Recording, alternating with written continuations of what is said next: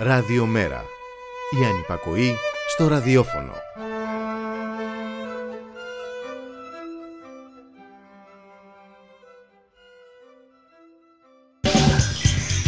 Μεταβάσεις. Η εκπομπή κίνησης ιδεών του Κέντρου Μετακαπιταλιστικού Πολιτισμού.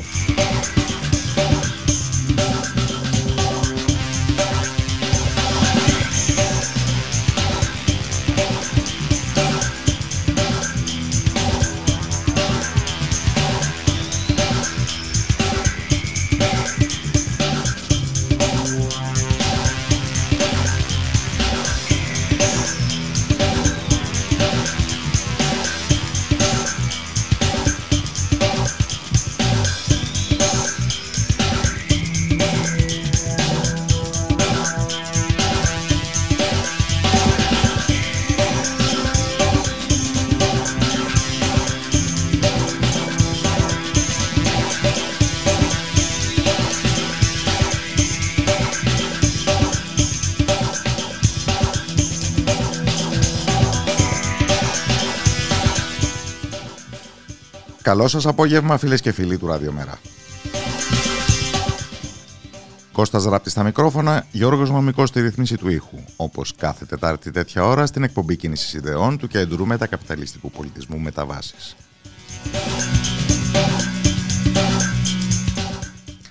Δεν υπάρχουν φυσικές καταστροφές. Ή έστω, σε καλύτερη διαπίστωση, διατύπωση. Δεν υπάρχουν καταστροφές που να είναι μόνο φυσικές.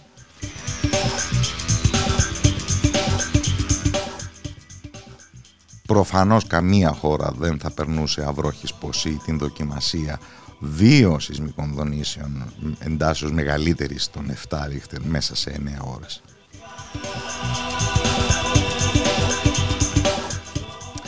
Όμως η ανθεκτικότητα μιας κοινωνίας σε τέτοια πλήγματα και η ικανότητά της να τα αντιμετωπίζει με τη μεγαλύτερη δυνατή αποτελεσματικότητα είναι συνάρτηση της πολιτικής και οικονομικής διαχείρισης που επικρατεί.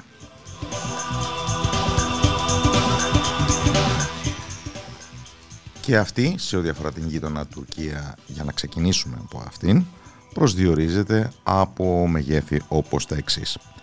Κανείς δεν ξέρει που τελικά διοχετεύτηκαν τα 88 δισεκατομμύρια λίρες που αντιστοιχούν σε σχεδόν 4,5 δισεκατομμύρια ευρώ που συγκεντρώθηκαν από το προηγούμενο μεγάλο χτύπημα του Αγγέλαδου στην βορειοδυτική Τουρκία τότε το 1999 όταν και θεσπίστηκε ο λεγόμενος φόρος σεισμού.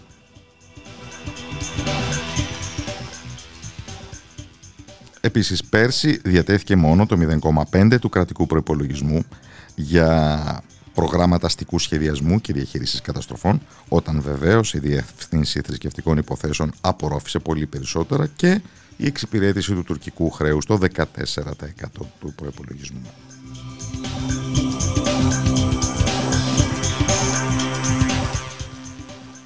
Η ίδια η τουρκική προεδρία σε εκθεσή της επισημαίνει ότι περισσότερες από 870.000 κατοικίες κηρύχθηκαν επικίνδυνες από το 2021 και ότι μόνο το 54% των διαμερισμάτων καλύπτεται από την ασφάλιση για σεισμό που καθιερώθηκε επίσης το μοιραίο εκείνο 1999.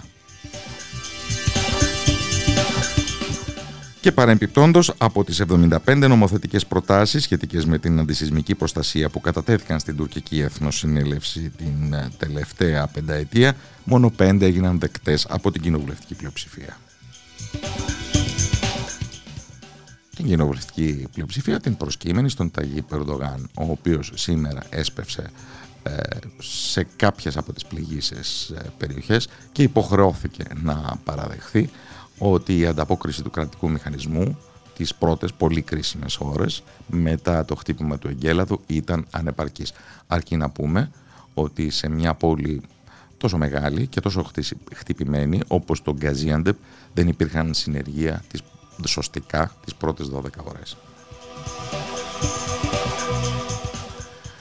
Αυτά στην Τουρκία, της οποίας ως γνωστόν η ανάπτυξη την τελευταία 20 ετία σε μεγάλο βαθμό βασίστηκε στις κατασκευές και για την ακρίβεια στις επιδόσεις πέντε μεγάλων εξαιρετικά διαπλεκόμενων ολιγαρχών των κατασκευών.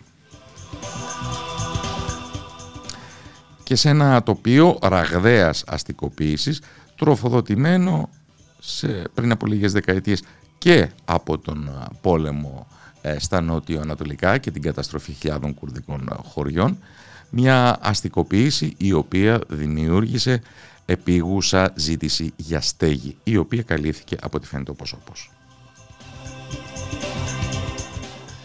Αλλά στην περίπτωση της Τουρκίας κινούμαστε στη σφαίρα της εγκληματικής έστω αβελτηρίας, στην περίπτωση της Συρίας έχουμε να κάνουμε με την καθαρή παλιανθρωπιά της πατρίδας μας της Δύσης.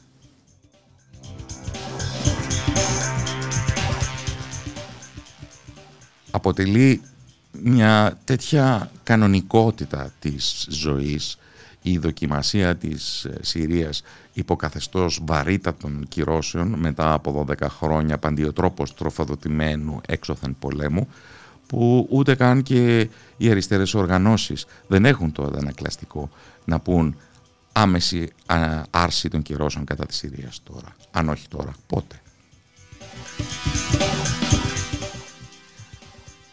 Μετά από τόσους Αμερικανούς αξιωματούχους που υπερηφάνως παρήλασαν μπροστά από τις κάμερες σε υποτίθεται ανύποπτο χρόνο για να μας πούν πώς αμερικανικές ενέργειες όπως μεταξύ άλλων και ο διαβόητος νόμος του Κέσσαρα ε, καθιστούν ανάπηρο το Συριακό καθεστώς. Μετά από το διπλωματικό Μπραντεφέρ που παρακολουθούμε και τώρα μετά το χτύπημα του Εγκέλαδου σχετικά με το από ποια οδό και σε ποια επικράτεια θα παρασκευθεί η διεθνής βοήθεια καθώς η Ουάσιγκτον ε, δεν επιθυμεί να έχει συνεργασία με την κυβέρνηση της Δαμασκού άλλο που η μόνη οδός για τα βόρεια ανταρτοκρατούμενα και κουρδοκρατούμενα μέρη ε, είναι ουσιαστικά αποκλεισμένη είναι η οδός από την επίσης σεισμόπληκτη Σύρια. Μετά από όλα αυτά είναι κανείς πραγματικά να απορεί για το θράσος όλων αυτών των ηθινόντων και για τη δική μας απεριόριστη από ό,τι φαίνεται ανοχή.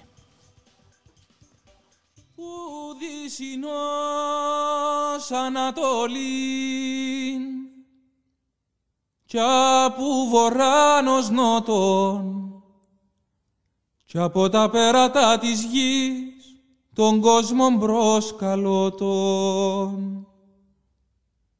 Δώστε μου λίνα κρόαση για να σας τραουδήσω τσουλούς σας μυαλούς και μητσούς να σας κλαμουρίσω.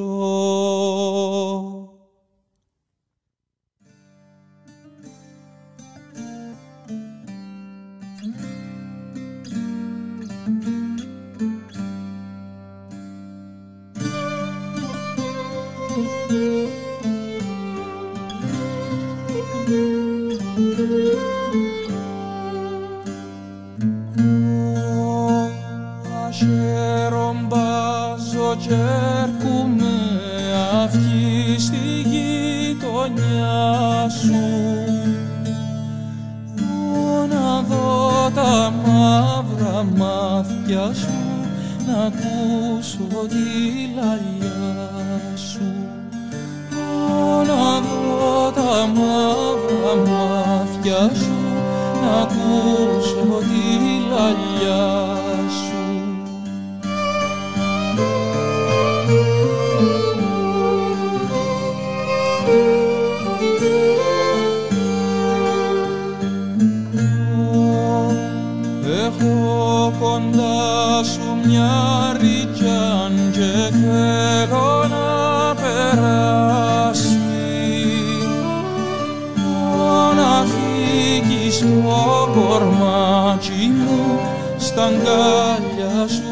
σου να πνάσει να φύγει στο κορμάκι μου στα αγκάλια σου να πνάσει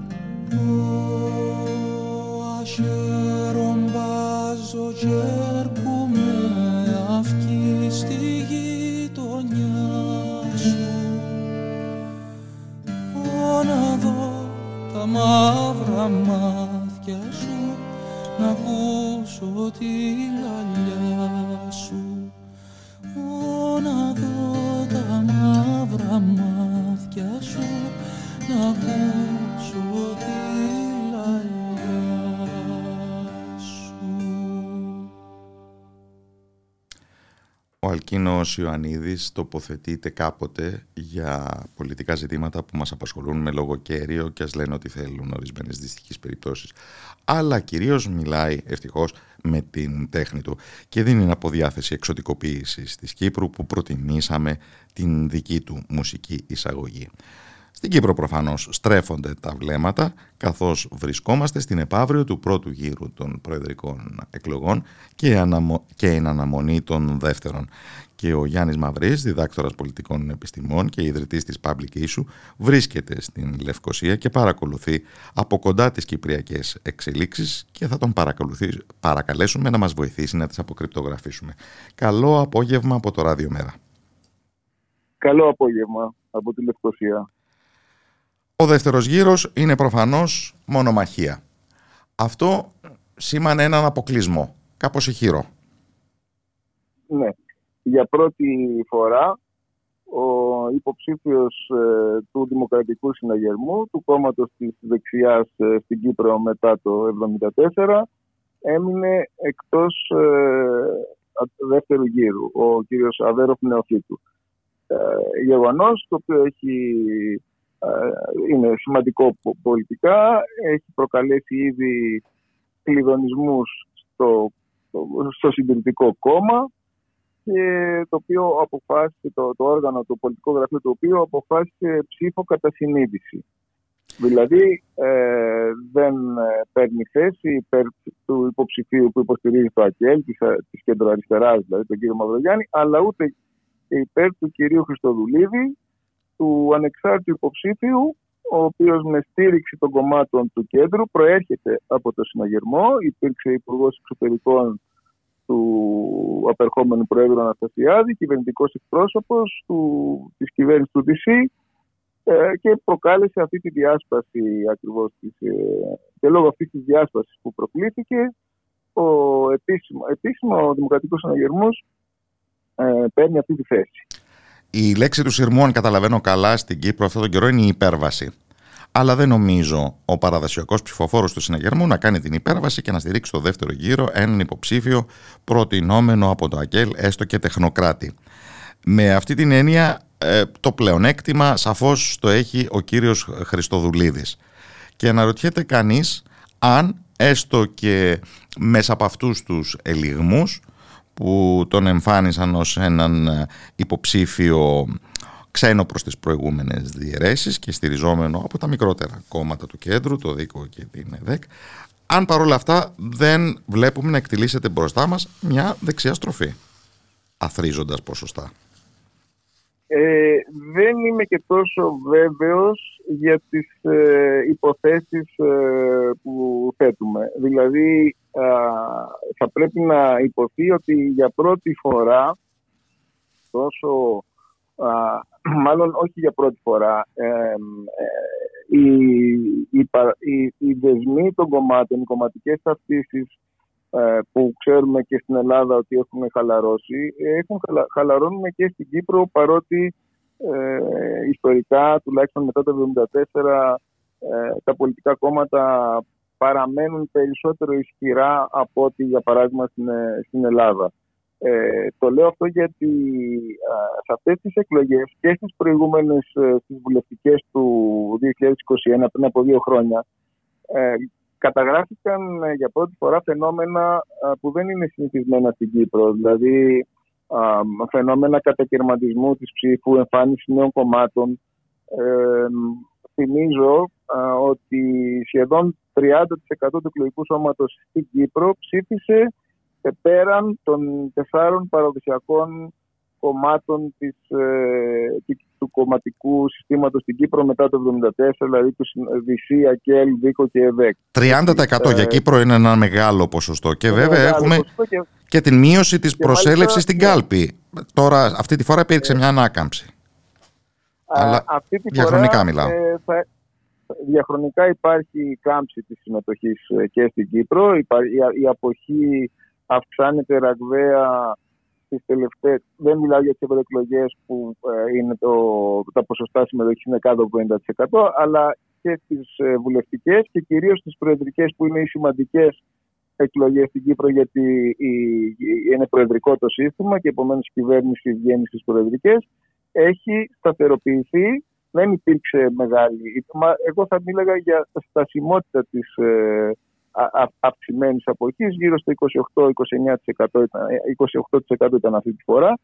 Ε, δεν υπήρξε βέβαια επιδείνωση. Αλλά το θέμα είναι ότι ε, σε σχέση με αυτό που ξεκίνησα να λέω για την ε, αποδέσμευση ψηφοφόρων από τις επιλογές των κομμάτων και οι δύο υποψήφοι και ο κύριος Χρυστοδουλής, ο οποίος ήταν στην ουσία θέλετε, ο διασπαστής του, διέσπασε, κατάφερε να διασπάσει την ε, βάση του συναγερμού έχοντας την υποστήριξη των κεντρών κομμάτων συγκέντρωσε πολύ, ε, περίπου 40 48-50% πάνω από, τις, ε, από την εκλογική επιρροή των κομμάτων που τον υποστήριξαν. Το ίδιο και ο κύριος Μαυρογιάννης, ο οποίος διέψευσε τις προεκλογικές δημοσκοπήσεις. Θα σας απαντήσω και γι' αυτό. Ε, δεν τις διέψευσε, θα σας πω τι έγινε. Ε, αλλά το σημαντικό είναι ότι σε σχέση με τη δύναμη του ΑΚΕΛ που τον υποστήριξε, πήρε 38.000 ψήφους παραπάνω. Δηλαδή επίσης ένα ποσοστό ε, πολύ σημαντικό ψηφοφόρων που σημαίνει ότι η προσωπικότητα και, και στους δύο υποψηφίους έπαιξε ρόλο ε, πολύ ε, διαφορετικό από ό,τι παίζει συνήθως ε, στα κυπριακά δεδομένα. Δηλαδή, έχουμε εδώ ένα φαινόμενο υπέρβασης και εδώ αποδέσμευσης ψηφοφόρων από, τις, από την παραδοσιακή επιρροή των ε, κομμάτων. Ε, αυτό είναι ένα καινούριο στοιχείο. Τώρα, το ζήτημα το τι θα κάνουν οι ψηφοφόροι του, της δεξιάς, αν θα ψηφίσουν τον κύριο Χρυστοδουλίδη που είναι αν ισχύσει το παραταξιακό κριτήριο που πιθανότατα που είναι πιο πιθανό να ισχύσει ε, θα, θα, θα προτιμήσουν τον κύριο Χριστοδουλίδη. Ωστόσο επειδή υπάρχει σοβαρή πόλωση και αυτό υπήρξαν και, ήταν και επεισοδιακή η συνεδρίαση του πολιτικού γραφείου του συναγερμού. Υπάρχει δηλαδή εσωκομματική ένταξη και ρήξη ε, για κυρίως Η νησικακία προς τον διασπαστή ίσως είναι ισχυρότερη και από τα πιο κλασικά πολιτικά κριτήρια. Ε, ναι, ε, είναι ένα ερώτημα που πρέπει να απαντηθεί, που θα απαντηθεί στις, σε λίγες μέρες. Ε, πάντως υπάρχουν και αυτά τα θέματα στην ιστορία και, στη, στις, και στην εκλογική συμπεριφορά. Δεν, ε, δεν είμαι ακριβώς σίγουρος τι θα επικρατήσει. Λέμε ότι είναι πιθανότερο να επικρατήσει το, παραταξιακό, αλλά υπάρχουν και οι προσωπικές αντιθέσεις. Ε, υπάρχει θυμός, υπάρχει μάλιστα ο ίδιος ο πρόεδρος ο Αβέρο του δήλωσε μετά, το, μετά τη συνεδρία του πολιτικού γραφείου ότι τους ε, ήρωες τους ξεχνάμε, τους προδότες ποτέ. Αυτό ως δήλωση του πολιτικού αρχηγού ναι, νομίζω ότι δείχνει το, την ένταση, την πολιτική αντιπαράθεση που έχει υπάρξει. Αυτά στη συγκυρία, ε, αλλά σε βαθύτερο επίπεδο και σε ε, βάθος χρόνου. Τι εξηγεί αυτήν την ε, χαλάρωση των δεσμών των Κυπρίων με τα παραδοσιακά κόμματα και τι Πολύ ερωτήματα έβαλε στον εαυτό της ναι. σε αυτή την εκλογική αναμέτρηση η Κυπριακή κοινωνία; Ναι, ε, οι παράγοντες που καθορίζουν την εκλογική συμπεριφορά στη σύγχρονη εποχή που ζούμε είναι πάρα πολλοί. Έτσι. Ε, το ε, σαφώς υπάρχει ε, μια ε, υποβάθμιση του ρόλου των κομμάτων, η οποία είναι μια, μια μακροχρόνια διαδικασία. Αυτό συμβαίνει και στην Κύπρο. έχει να κάνει με τις μεταλλάξεις της δημοκρατίας, της αντιπροσωπευτικής δημοκρατίας και αυτό που λέμε μεταδημοκρατία, με την απομάκρυση των πολιτών από την πολιτική, αλλά και πιο συγκεκριμένα θέματα, για παράδειγμα το θέμα της ε, διαφθοράς, ε, που είναι κυρίαρχο στην ατζέντα της Κύπρου, ε, το θέμα του... Η κουμπαροκρατία όπως την λένε. Ναι, ακριβώς. Το θέμα του ρουσφετιού, της κουμπαροκρατίας, της αλλά και ε, η, η, πολύ μεγάλη απογοήτευση ε, από την, ε, σχετικά με το Κυπριακό, το οποίο για πρώτη φορά, όχι για πρώτη φορά, τέλος πάντων δεν είναι στην επικαιρότητα. Υπάρχει μεγάλη απογοήτευση του κληρικού σώματος.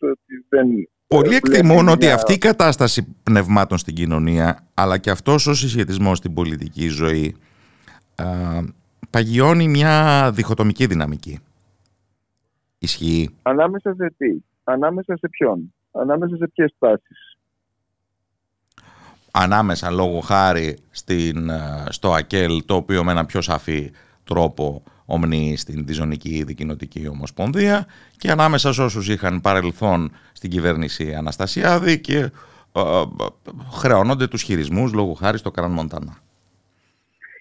Ε, αυτό το οποίο βλέπω εγώ μελετώντας ε, όλα αυτά τα χρόνια τις ε, κυπριακές εκλογές και τα, τις τάσεις κοινωνόμης είναι ότι ειδικά στο θέμα του Κυπριακού για πρώτη φορά και το αυτό μετρήθηκε και στις ε, προεκλογικές ε, δημοσκοπήσεις που ε, κάναμε για λογαριασμό του ΡΙΚ κερδίζει σημαντικά έδαφος η άποψη για δύο κράτη έτσι, και για διαχωρισμό.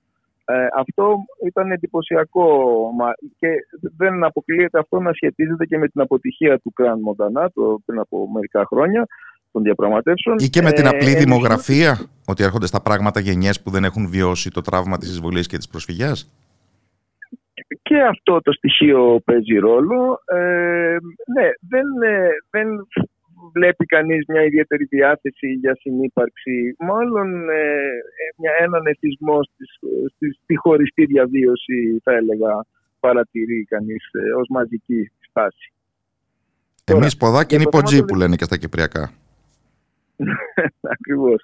Τώρα, ε, θα ήθελα να κάνω μια μικρή παρατήρηση και για τις ε, δημοσκοπήσεις, ε, διότι είδα ε, έτσι, διάφορες τοποθετήσεις, ιδιαίτερα από την πλευρά της αντιπολίτευσης που μιλάνε για παταγώδη αποτυχία. Πρόκειται περί ψεύδους. Δεν υφίσταται τέτοια. Δεν θεωρώ, να, να ξεκαθαρίσω ότι δεν είναι σημαντικό το θέμα των δημοσκοπήσεων. Ε, δεν, ούτε θα ήθελα να ρίξω βάρος σε αυτό το ζήτημα. Αλλά θα πρέπει να Δεν ισχύει η πιο μετριοπαθής διαπίστωση ότι ο Μαυρογιάννης θα πήγε καλύτερα του αναμενόμενου ο, ο Μαυρογιάννης τα πήγε καλύτερα από το αναμενόμενο, αλλά ε, δεν θα έπρεπε, ειδικά στην Ελλάδα που έχουμε υποφέρει από την απαγόρευση δημοσίευσης, ε, να ξεχνάμε ή να αγνοούμε, γιατί μάλλον αγνοούν όσοι ε, θέτουν έτσι το θέμα, ότι υπάρχει απαγόρευση δημοσίευσης για μια εβδομάδα στην Κύπρο.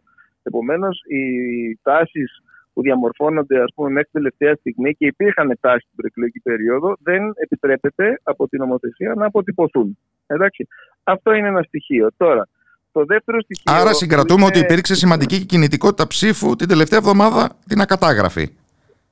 Ένα 20% του εκλογικού σώματος δήλωνε και στις ε, προεκλογικές έρευνες, το δήλωσε και στις δημοσκοπήσεις εξόδου, ότι θα, ε, παίρνει θα αποφασίσει τι θα ψηφίσει τις τελευταίες μέρες και η μισή από αυτούς το 10% ότι αποφάσισε την ημέρα των εκλογών. Αυτή είναι η μία πλευρά. Η άλλη πλευρά που είναι αρκετά ισχυρή στην Κύπρο και όχι μόνο στην Κύπρο και ενδεχομένως και στην Ελλάδα είναι η λεγόμενη ψήφος τακτικής. Ε, η ψήφος τακτικής είναι, ε, περιγράφει το φαινόμενο όπου μια, σειρά, μια ε, μερίδα ψηφοφόρων ψηφίζει κάποιον, όχι αναγκαστικά αυτόν που υποστηρίζει, για να αποκλείσει κάποιον άλλον. Αυτό θα. Αν τόσοι, και τόσοι, κυρίου... αν τόσοι και τόσοι ρίχνουν ψήφο τακτικής στην Ελλάδα λόγω εκλογικού μέτρου και ε, ενισχυμένης αναλογικής, πόσο μάλλον σε μια χώρα με ναι. προεδρικό καθεστώς όπου όλα καταλήγουν σε μονομαχία.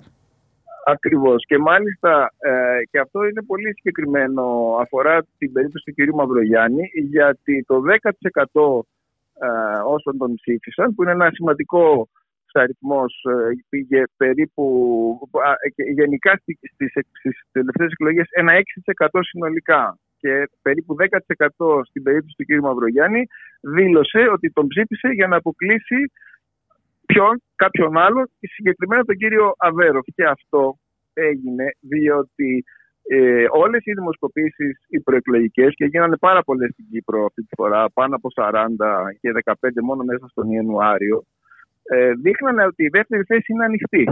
Αυτό ε, δηλαδή ήταν ανοιχτή ανάμεσα στον κύριο Αβέροφ, τον υποψήφιο της δεξιάς και τον κύριο Μαυρογιάννη και ήταν πεποίθηση πια ε, που, που πέρασε και στα μέσα ε, ότι, ότι παίζεται η δεύτερη θέση. Αυτό βάζει στη συζήτηση και την άλλη, μια άλλη πλευρά που συζητάμε για τις δημοσκοπήσεις, την επιρροή των δημοσκοπήσεων. Πράγματι, ε, ένα ποσοστό του εκλογικού σώματος επηρεάστηκε από, είχε υπόψη του ότι παίζεται το παιχνίδι. Ε, το ερώτημα είναι αν αυτή η επιρροή και, και ψήφισε τελικά ε, με τακτικά και προτίμησε να προκειμένου να αποκλειστεί ο κύριος Αβέροφ, ο οποίος έχει χαμηλά ποσοστά συμπάθειας σε πάρα πολύ μεγάλο μέρος του εκλογικού σώματος και μεταξύ των συναγενικών ψηφοφόρων, ψήφισε τον κύριο Μαυρογιάννη και αυτό έγινε τις τελευταίες, δηλώθηκε και έγινε τις τελευταίες μέρες. Η αύξηση, η κατα, καταρχήν να πω ότι ε, με εξαίρεση υπήρχαν 14 υποψήφοι σε αυτές τις εκλογές. Οι δημοσκοπήσεις... Οι 11 τι, τι ποσοστό πήραν αθρηστικά, γιατί τόση ώρα συζητάμε για τρεις; Και αυτό είναι ενδιαφέρον στοιχείο, γιατί πάντοτε στην Κύπρο από στις προεδρικές εκλογές οι τρεις ε, παραταξιακοί υποψήφοι της δεξιάς, του κέντρου και της αριστεράς συγκέντρωναν από το, μετά το 1983 ε, από, από 90% έως 100%. Για πρώτη φορά οι, οι υπόλοιποι υποψήφοι, οι μικρότεροι λεγόμενοι, ε, βέβαια μεταξύ αυτών και ο υποψήφιος του, που, που υποστήριξε το ΕΛΑΜ, ε, το, το, ακραίο το κόμμα της δεξιάς. Η Κυπριακή Θηγατρική ναι. της Χρυσής Αυγής, να το πούμε έτσι. Ναι, εντάξει, οι ίδιοι αρνούνται ότι είναι, αλλά εν πάση υπάρχει μια συσχέτιση σαφώς. Λοιπόν, αυτό το, αυτά τα οι υποψήφοι, οι λεγόμενοι εκτός, οι υπόλοιποι υποψήφοι συγκεντρώσαν ποσοστό 12,5% που σημαίνει ε, που για πρώτη φορά συνέβη σε προεδρικές εκλογές στην Κύπρο και είναι, αν θέλετε, και η συνέχεια αυτής της τάσης κατακαιρματισμού που είδαμε και στις βουλευτικές εκλογές. Και, τα μισά από αυτά, λοιπόν, και το μισό από αυτό το 12% ο υποψήφιος του ΕΛΑΜ, επιδεικνύοντας αξιοσημείωτη αντοχή. Ναι. Ε, ε, αξιοσημείωτη παρουσία, το ΕΛΑΜ έχει σταθεροποιήσει τη θέση του στο κομματικό σύστημα, αλλά ε, ε, θα έλεγα ότι και, και στο, στην περίπτωση του ΕΛΑΜ ένα ποσοστό ψηφοφόρων που το ψήφισε στις ε, βουλευτικές εκλογές προτίμησε για λόγους τακτικής και πάλι αντίστροφα να υποστηρίξει τον κύριο Αβέροφ για να μην περάσει ο υποψήφιος της αριστεράς. Αυτά τα φαινόμενα, έτσι, ε, οι δημοσκοπήσεις λοιπόν αυτή τη φορά, παρότι είναι προεδρικές εκλογές, και όχι βουλευτικές, όπου δεν έχεις και παρελθόν, έτσι, τις καθιστούν ακόμα πιο δύσκολες γιατί είναι διαφορετικά τα πρόσωπα, είναι διαφορετικές οι κομματικές συμμαχίες. Οι δημοσκοπήσεις ε, ήταν εξαιρετικά πετυχημένες, διότι προβλέψανε σωστά 14, 13 ποσοστά και το γεγονός ότι θα έχουμε εκλογές δεύτερου γύρου, το ποιος προηγείται, άρα είναι αστείο να χρησιμοποιεί κανείς εκφράσεις πομπόδης για να δικαιολογήσει ε, τι, την ε, απέχθειά του για δημοσκοπήσεις επειδή δεν συμφέρουν σε κάποια άλλη συγκυρία, σε κάποια άλλη χώρα. Γιατί περί αυτού πρόκειται. Αυτά τα ε, καλά λοιπόν από την επίσης μεταμνημονιακή Κύπρο. Ευχαριστώ θερμά τον Γιάννη Μαυρή. Καλό απόγευμα από το Ραδιομέρα. I'll be your dream, I'll be your wish, I'll be your fantasy. I'll be your hope, I'll be your love, be everything that you need. I love you more with every breath, truly, madly, deeply do. I will be strong, I will be faithful, cause I'm counting on a new beginning.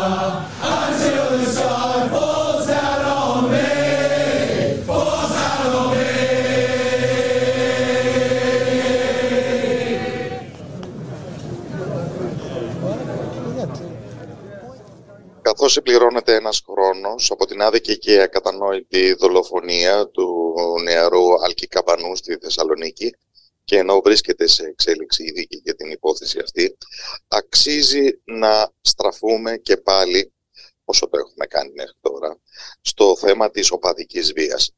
Στη χώρα μας και σε διεθνή προοπτική.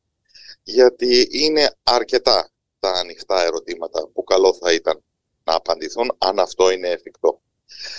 Στρέφομαι λοιπόν σε ναι, μία ερευνήτρια που έχει ασχοληθεί με το θέμα, την νομότιμη καθηγήτρια εγκληματολογίας του Πανεπιστημίου Παρίσα Κλέα, Αναστασία Τσουκαλά, την οποία και καλωσορίζω στην εκπομπή.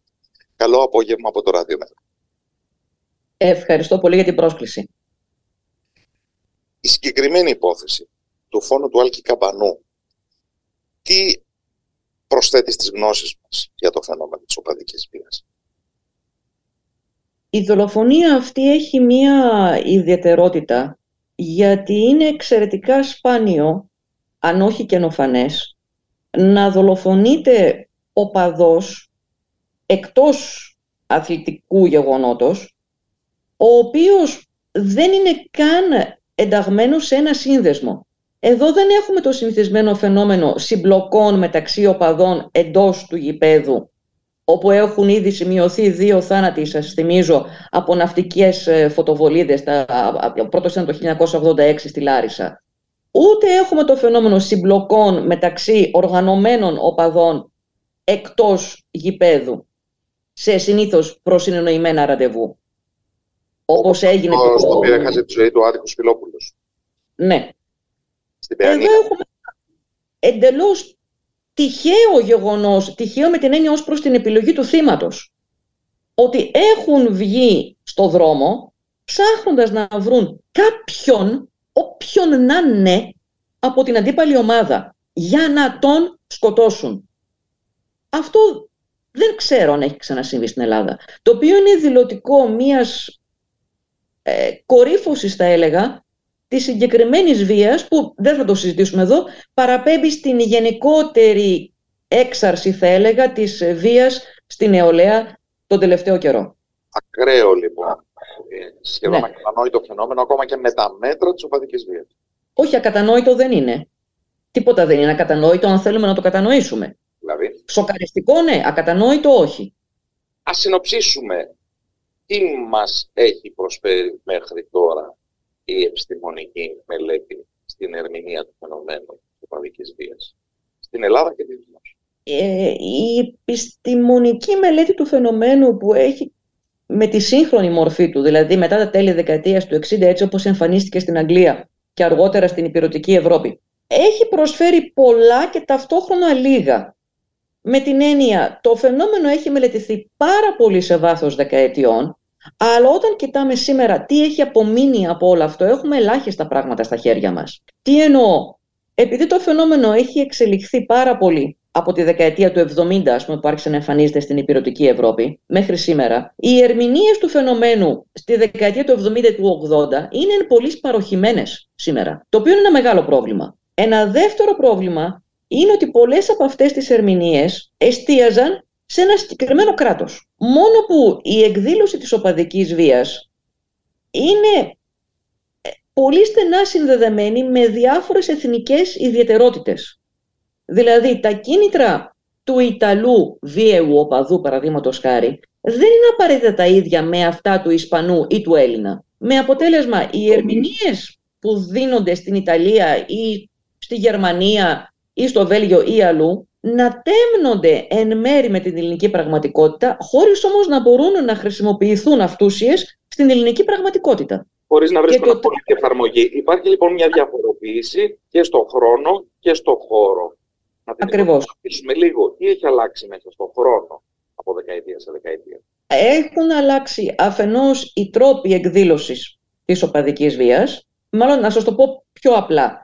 Αυτό που έχει μείνει σταθερό είναι ο τρόπος με τον οποίο οργανώνονται οι οπαδοί σε συνδέσμους με τον όποιο τρόπο στην κάθε χώρα και αυτό που έχει μείνει σταθερό είναι οι, οι αντίπαλοι οι οποίοι αρχικά ήταν οι αντίπαλοι οπαδοί και όταν άρχισαν να ενισχύονται τα μέτρα αστυνόμευσης έγιναν και οι αστυνομικές δυνάμεις που αρχικά δεν ήταν. Έχει μείνει λοιπόν περίπου σταθερό ένα οργανωτικό μοντέλο. Αναρωτιέμαι αν το κυρίαρχο στοιχείο σε αυτό το οργανωτικό μοντέλο είναι ότι ξεπηδάει από τα κάτω ή ενδεχομένως και ότι ενισχύεται άνωθεν από τις ποδοσφαιρικές διοικήσεις.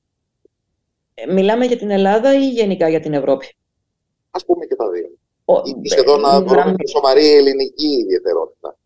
Ας, πούμε, ας μιλήσουμε για την Ελλάδα γιατί δεν, δεν θα προλάβουμε.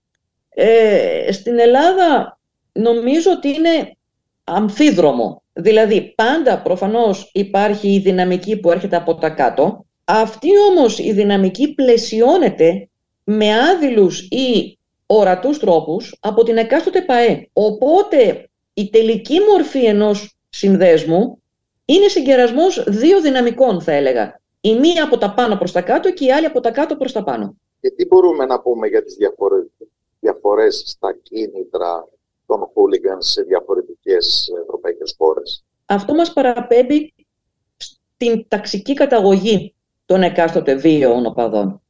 Παραδείγματος χάρη, στην Αγγλία προέρχονταν πρωτίστως από την εργατική τάξη. Εξού και πολλές θεωρίες συνέδεαν αυτή τη μορφή βίας με την εργατική προέλευση των δραστών. Δεν είναι παντού Στην το Ιταλία... φαινόμενο πληδιακό.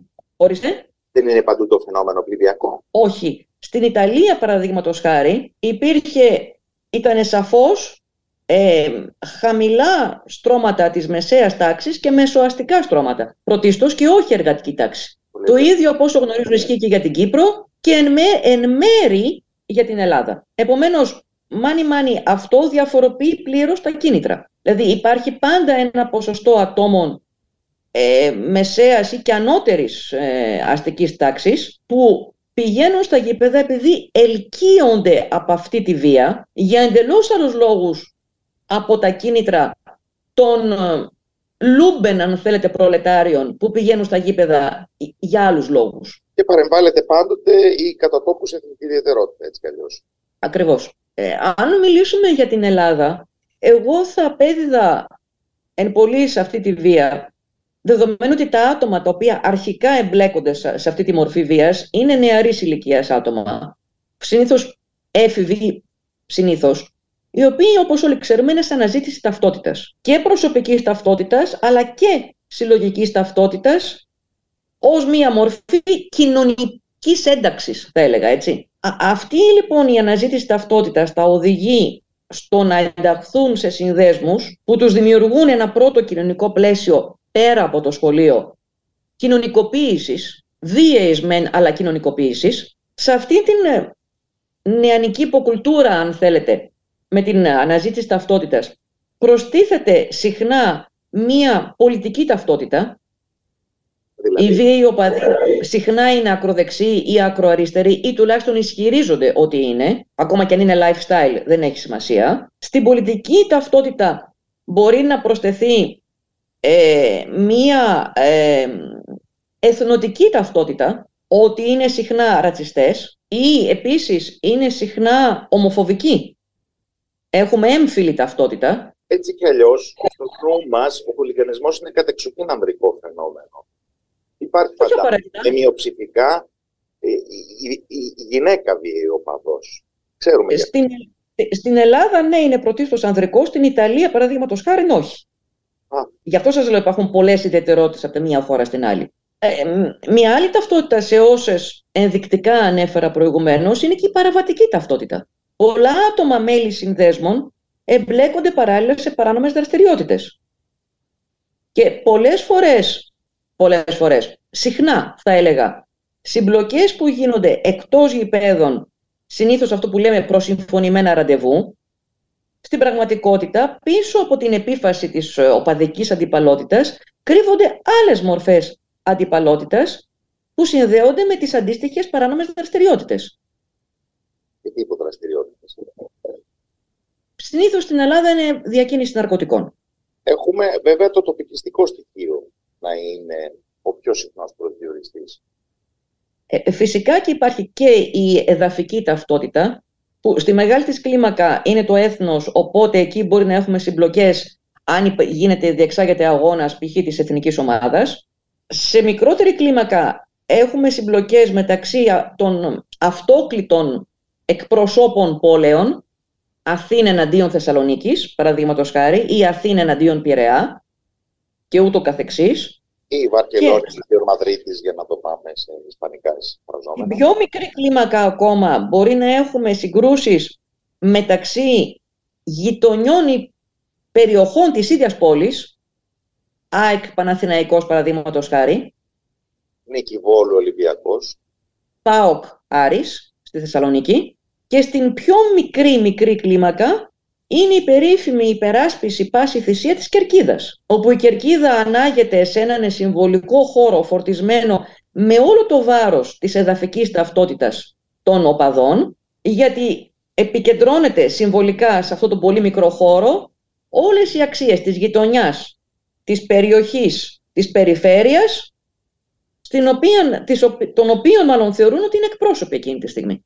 Εξού και χρησιμοποιούνται και πολεμικοί όροι. Εισβολή στην αντίπαλη κερκίδα, επίθεση, άμυνα, γιατί το εκλαμβάνουν ως πόλεμο. Υπερασπίζονται μία μικροεδαφική επικράτεια. Όση ώρα όμως περιγράφουμε τον οπαδό περισσότερο ως θήτη. Υπάρχει όμως και η διάσταση του θύματος, αφού ακριβώς με την επίκληση της ανάγκης αντιμετώπισης της οπαδικής βίας οι hooligans έχουν γίνει οι πρώτοι αποδέκτες κάθε είδους κατασταλτικών καινοτομιών. Κοιτάξτε, οι βίαιοι οπαδοί έχουν μία ιδιαιτερότητα.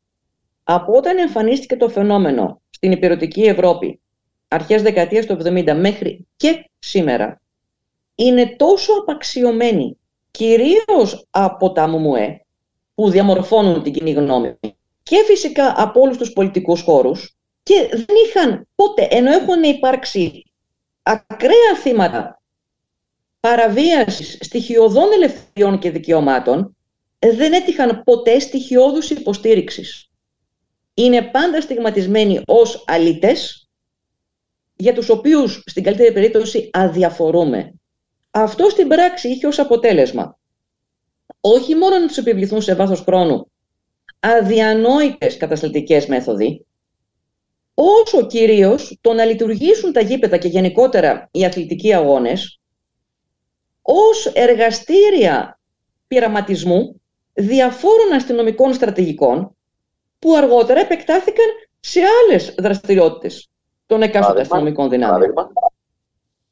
Παράδειγμα, υπήρχαν μορφές ελέγχου, δεν, δεν μπορούμε να επισέλθουμε σε λεπτομέρειες. Υπήρχαν όμως μορφές ελέγχου της της, ε, οπαδικής βίας, οι οποίες αργότερα χρησιμοποιήθηκαν για τον έλεγχο των διαδηλώσεων. Τεχνικές που είχαν εφαρμοστεί.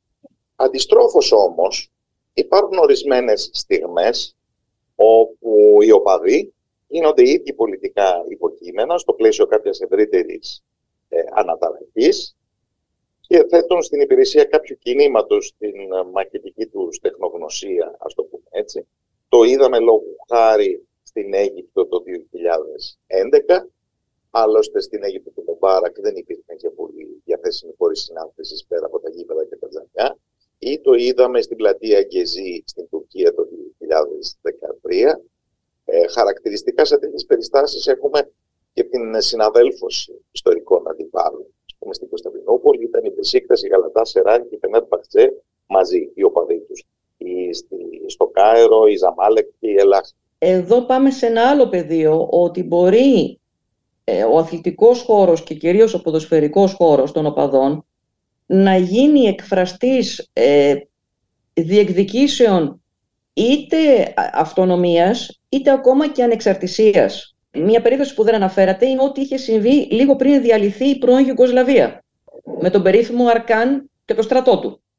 Ε, μπορούν λοιπόν να εκφέρουν διεκδικήσεις, ξαναλέω, αυτονομίας ή ανεξαρτησίας, μπορούν εξίσου να είναι φορείς ευρύτερων πολιτικών ετοιμάτων ε, ως προς την αντίδραση ενός συγκεκριμένου καθεστώτος. Ναι, μπορούν, γιατί ακριβώς τα γήπεδα είναι πολύ πρόσφορο έδαφος για την προβολή παρεμφερών διεκδικήσεων, λόγω της υπερπροβολής των ε, ποδοσφαιρικών αγώνων. Ευχαριστώ θερμά την ομότιμη καθηγήτρια κλιματολογίας του Πανεπιστημίου Παρίσι Ακλέα, Αναστασία Τσουκαλά. Καλό απόγευμα από το Ράδιο Μέρα. Ευχαριστώ και εγώ. Καλή συνέχεια.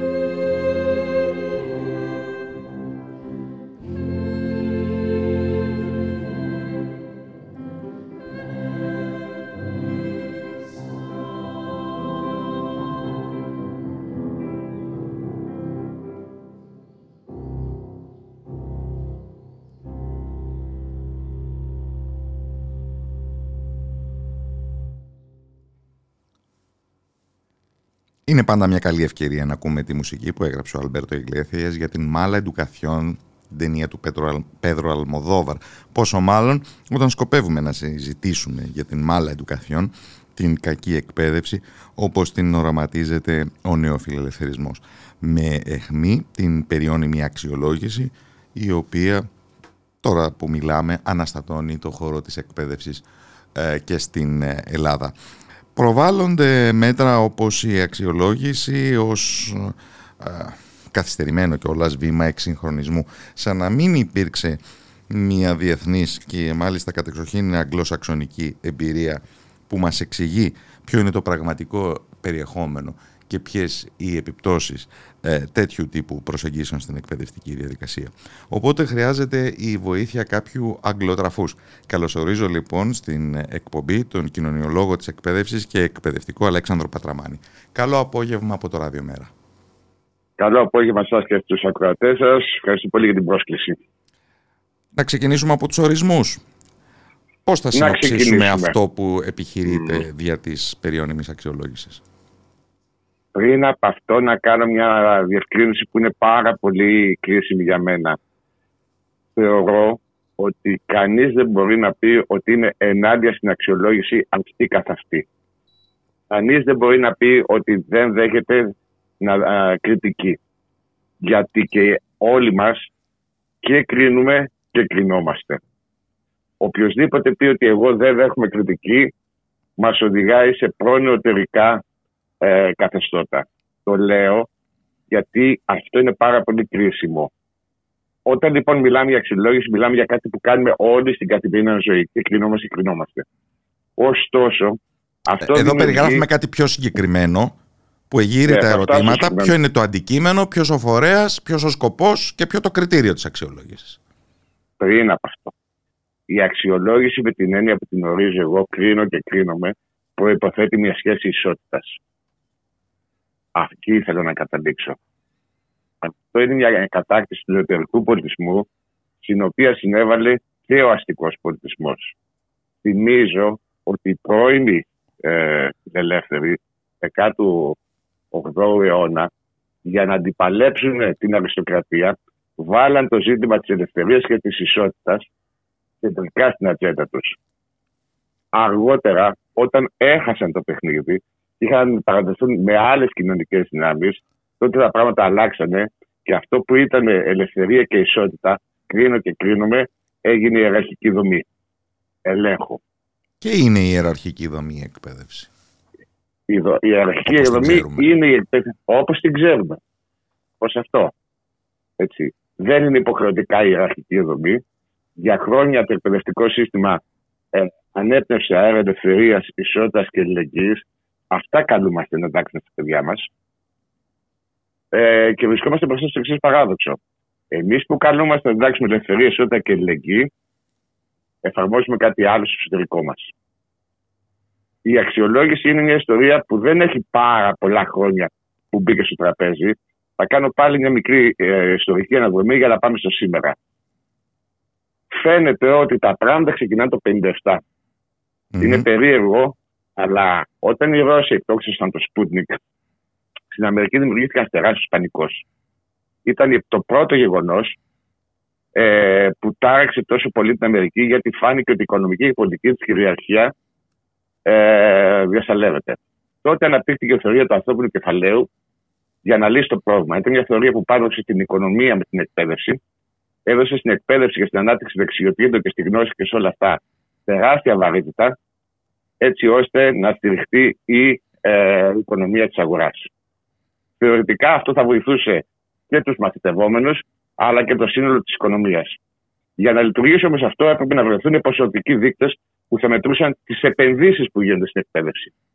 Έτσι ξεκινάει μια διαδικασία αποτίμησης του εκπαιδευτικού έργου και όσον αφορά αυτούς που συμμετέχουν σε αυτό, μαθητές και καθηγητές, αλλά και όσον αφορά την αποδοτικότητά του στο σύνολο της κοινωνίας. Για να γίνει αυτό χρειάζονται εμπειρικοί και ποσοτικοί δείκτες. Εκεί ξεκινάει το πρόβλημα και όλες οι κριτικές εστιάζουν ακριβώς σε αυτό το γεγονός. Ότι ποσοτικοποιείται μια διαδικασία που δεν είναι ποσοτικοποιήσιμη. Περνάμε τώρα στα σύγχρονα. Έτσι. Ε, φτάνουμε σε, στη δεκαετία του 90. Τα μοντέλα αυτά πλέον κρίνονται λίγο παροχημένα. Κυριαρχούν άλλες μορφές νεοφιλελευθερισμού, οι οποίες πάλι κρίνουν ότι η εκπαίδευση πρέπει να λύσει το πρόβλημα. Και πάλι οι εκπαιδευτικοί πρέπει να αποδείξουν ότι τα λεφτά που επενδύονται στην εκπαίδευση πάνε για καλό σκοπό. Εκεί στοχοποιούνται λοιπόν οι εκπαιδευτικοί, παίρνουν όλα αυτά. Στην Αγγλία που γίνονται με πιο σκληρό τρόπο, αυτά δεν ανατίθενται καν σε εκπαιδευτικούς. Ανατίθεται στο Ofsted, είναι uh, Office for Standards Education. Είναι ένα πράγμα σαν ΣΔΙΤ, α πούμε, μια σύμπραξη στη δημόσιο τομέα, που εταιρείες φτιάχνουν ποσοτικοποιημένα τεστ και τικάρουν κουτάκια. Οπότε Αυτά τυποποιείται όλο ένα και γονείς. περισσότερο και το περιεχόμενο της εκπαιδευτικής διαδικασίας. Εννοείται. Μα έτσι κι αλλιώς. Ε, Εναρμονισμένες διαδικασίες εξετάσεων και ούτω καθεξής. Ακριβώς. Μα το βλέπετε. Είχαμε την αυτοαξιολόγηση της σχολικής μονάδας με ποσοτικά κριτήρια. Την αξιολόγηση του εκπαιδευτικού. Τώρα συζητάμε αν θα μπει ΑΣΕΠ για τις προσλήψεις των εκπαιδευτικών και καταλήγουμε στι εξετάσεις πίζα. Όλο αυτό αποτελεί μια δέσμη μέτρων που αποσκοπεί ακριβώς αυτό. Την ποσοτικοποίηση ενός πράγματος που δεν μπορεί να ποσοτικοποιηθεί, αλλά επηρεάζει πάρα πολύ και την εσωτερική λειτουργία της εκπαίδευσης. Είναι πολύ απλό. Αν εγώ ξέρω το Μάιο οι μαθητές μου θα δώσουν εξετάσεις πίζα σε μαθηματικά και γλώσσα, θα τους τρελάνω σε μαθηματικά και τη γλώσσα. Πάνε οι γεωγραφίες, πάνε οι ιστορίες, πάει η κοινωνική και πολιτική αγωγή. Θα επικεντρώνω σε ακριβώς αυτό που μετριέται. Επηρεάζεται λοιπόν όχι μόνο η μορφή της εκπαίδευσης, αλλά και το περιεχόμενό της. Αυτό δημιουργεί φοβερή πίεση στα παιδιά, φοβερή πίεση στους γονείς και βεβαίως τα φροντιστήρια είναι δίπλα πάντα για να συνδράμουμε κτλ. Και υποθέτω ότι στη γωνία πάντα καραδοκεί ε, το επιχείρημα της δικαιολόγησης των περικοπών. Ε, ακριβώς. Αποτύχατε στους στόχους σας, άρα δεν βγάζετε τα λεφτά σας. Ακριβώς. Υπάρχει και ένα δεύτερο που είναι ενδιαφέρον. Οι νεοφιλελεύθερε κυβερνήσει έχουν ένα δόγμα. Ελεύθερη οικονομία και ισχυρό κράτος. Εδώ συμβαίνουν και τα δύο. Τη μια μεριά πραγματοποιείται ένας κύκλος εργασιών με πάρα πολλούς τρόπους και από την άλλη το κράτος διεκδικεί όχι μόνο το μονοπόλιο της ένομη βίας, αλλά και το μονοπόλιο επικύρωσης του τι συνιστά παιδαγωγική γνώση και τι συνιστά αξιακός κώδικας των εκπαιδευτικών και των μαθητών. Δεν έχουμε δηλαδή μόνο μια ωραία κατάσταση που τα πάντα λειτουργούν προς όφελος της οικονομίας αγοράς έμεσα ή άμεσα, αλλά έχουμε και την επιβολή ενός αξιακού κώδικα και ενός επιστημονικού μοντέλου. Και αυτά χωρίς να υφίστανται την κριτική. Επιστρέφω λοιπόν στο πρώτο. Αυτή που φτιάχνεται δηλαδή ένα σώμα εκπαιδευτικών από αξιολογητές και αξιολογούμενους, οι οποίοι γίνονται αξιολογητές για να αξιολογήσουν και δεν, δέχονται, δεν επιδέχεται όλη αυτή η διαδικασία μια κριτική. Όλοι στέλνουμε προ πολύ αυταρχικά μοντέλα. Με δεν ό,τι, είναι μόνο ιδιωτικοποίηση. Με ό,τι αυτό σημαίνει, σημαίνει και για τα κίνητρα, την motivation των εκπαιδευτικών. την αίσθηση πληρότητας που παίρνουν ή δεν παίρνουν από το επάγγελμά τους, με ότι αυτό συνεπάγεται για την ποιότητα της εκπαιδευτικής διαδικασίας. Μα το πρώτο πράγμα που παρατηρήθηκε στι ακαδημικέ χώρες που αυτά τα μοντέλα υιοθετήθηκαν είναι η μαζική αποχώρηση των εκπαιδευτικών από το επάγγελμα. Πλέον τα σχολεία στην Αγγλία έχουν φοβερές δυσκολίες ε, να προσελκύσουν κόσμο. Mm-hmm. τεράστια προβλήματα στελέχωσης, τεράστια προβλήματα motivation. Έτσι. Γιατί ακριβώς αυτό το σύστημα καταστρέφει οποιαδήποτε αλληλέγγυα και συναδελφική αίσθηση είχαν τα σχολεία. Κυριαρχεί ο ανταγωνισμός μεταξύ των εκπαιδευτικών, κυριαρχεί οι ιεραρχικέ δομές μεταξύ των διευθυντών, των μεντόρων και των απλών εκπαιδευτικών. Όλα αυτά προφανώς δεν συμβάλλουν στο να υπάρχει ένα παιδαγωγικό κλίμα και μια κουλτούρα ε, ομόνια ε, στο σχολείο. Και το χειρότερο είναι ότι ακόμα και οι θειασότες αυτών των μοντέλων παραδέχονται την αποτυχία τους. Με τι τρόπους; Και αναρωτιόνται γιατί συνέβη. Αλλά το υπόδειγμα που ακολουθούν δεν το θέτουν να αμφιβόλο, δεν το κρίνουν. Με τι τρόπο εκδηλώνονται τώρα στον αγγλοσαξονικό κόσμο οι δεύτερες σκέψεις; Ε, υπάρχει μία συζήτηση έντονη να γίνει μία μετάβαση αυτό που, από αυτό που λέγαμε SIM, SEM, από το SEM, συγγνώμη, School Effectiveness Movement, ε, το κίνημα, αυτά είναι αξιολογικά μοντέλα, το κίνημα που μετράει την αποτελεσματικότητα ενός σχολείου, το School Improvement Movement. Να μετράμε την μετάβαση από τη βελτίωση. Δηλαδή, αν ένα σχολείο είναι στο 10 και πάει στο 8 και ένα άλλο σχολείο είναι στο μείον 20 και πάει ε, στο συν 3, το δεύτερο ε, κρίνεται ότι είναι πιο αποτελεσματικό από το πρώτο. Αλλά αυτά είναι παραλλαγές εντός του ίδιου μοντέλου. Το μοντέλο της ε, αξιολόγησης που εφαρμόζεται δεν αμφισβητείται. Υπάρχουν αντιδράσεις ε, ωστόσο το κλίμα συνεργατικότητας που υπήρχε στα αγγλικά σχολεία και ήταν παραδοσιακά γιατί θυμίζω ότι πριν από τη Θάτση, πριν το 1988, τα σχολεία τα αγγλικά είχαν ένα μοντέλο αξιολογικό εντελώς ε, συναδελφικό. Ο Σύλλογος Διδασκόντων αποφάσισε από το αναλυτικό πρόγραμμα και τις προσλήψεις μέχρι ε, τις ε, πολιτικές διαχείρισης κρίσεων. Όλο αυτό το, όλη αυτή η παράδοση του αγγλοσαξονικού μοντέλου καταστράφηκε με αυτές τις διαδικασίες. Και με κάποιες άλλες επιπτώσεις ακόμα. Το πρώτο mm. προφανώς είναι η όξυνση των ανισοτήτων, είτε μέσα στην τάξη είτε μεταξύ σχολικών μονάδων. Και... Προφανώς. Και το δεύτερο... Ναι, ναι. Ναι, προφανώς. Είναι φανερό ότι, το είπα και πριν, όταν έχω εξετάσεις πίζα, θα κατέβω και θα, με τους μαθητές που μπορούν να ανταποκριθούν ε, σε αυτό το ένα αγώνα. Οι μαθητές οι οποίοι υστερούν στο παραμικρό εξοβελίζονται. Το ίδιο ισχύει για τον ανταγωνισμό μεταξύ των σχολείων. Έτσι. Τα σχολεία γίνονται επιλεκτικά, ακόμα και τα δημόσια διαλέγουν ποιους μαθητές θα πάρουν, έτσι ώστε να μπορούν να, να ανταποκριθούν ε, στα κριτήρια αξιολόγησης. Ωραία. Και τι προβλέπετε για τη δεύτερη ταχύτητα, ε, Σχολεία αποθετήρια; Προφανώς υπάρχουν τα star schools, αυτά που είναι ε, ψηλά στις λίστες, και τα sink schools, αυτά που είναι στον πάτο. Αυτά που είναι στον πάτο συνεχώς υποχρηματοδοτούνται και δεν μπορούν να καλύψουν ε, τις ανάγκες. Άρα η υποβάθμισή τους γίνεται αυτοεκπληρούμενη προφητεία. Ε, Προφανώς. Προφανώς. Έτσι. Και αυτό είναι ένας κύκλος που κάποιοι είναι μονίμως στο βυθό και κάποιοι επιβιώνουν εις βάρος όμως, εις βάρος στην κυριολεξία ε, των υπολείπων. Των υπολείπων. Μια δεύτερη επίπτωση αφορά την τόσο συζητημένη στις μέρες μας καινοτομία. Προφανώς ένα μοντέλο τόσο ποσοτικοποιημένο και τυποποιημένο δεν την ενθαρρύνει. Και διαβάζω περιστασιακά ότι παρατηρείται σαφής υποβάθμιση και σε ό,τι αφορά τον γνωστικό εξοπλισμό των μαθητών. Ε, αυτό είναι ένα σοβαρότατο πρόβλημα και όλες αυτές οι ιστορίες που ε, ό,τι κάνανε οι εκπαιδευτικοί ε, από το ενδιαφέρον τους μαθηματές στα πλαίσια project, στα πλαίσια κτλ. κτλ. Ό,τι προσφέρανε εκ του περισσού. Ναι, όλα αυτά λοιπόν θεωρούνται εκ του περισσού και δεν είναι το χειρότερο αυτό. Αλλά καταστρέφονται περισσότερο όταν σε αναγκάζουν να τα κάνεις στα πλαίσια εργαστηρίων, δεξιοτήτων και λοιπόν ιστοριών, οι οποίες είναι και αυτές ποσοτικοποιημένες.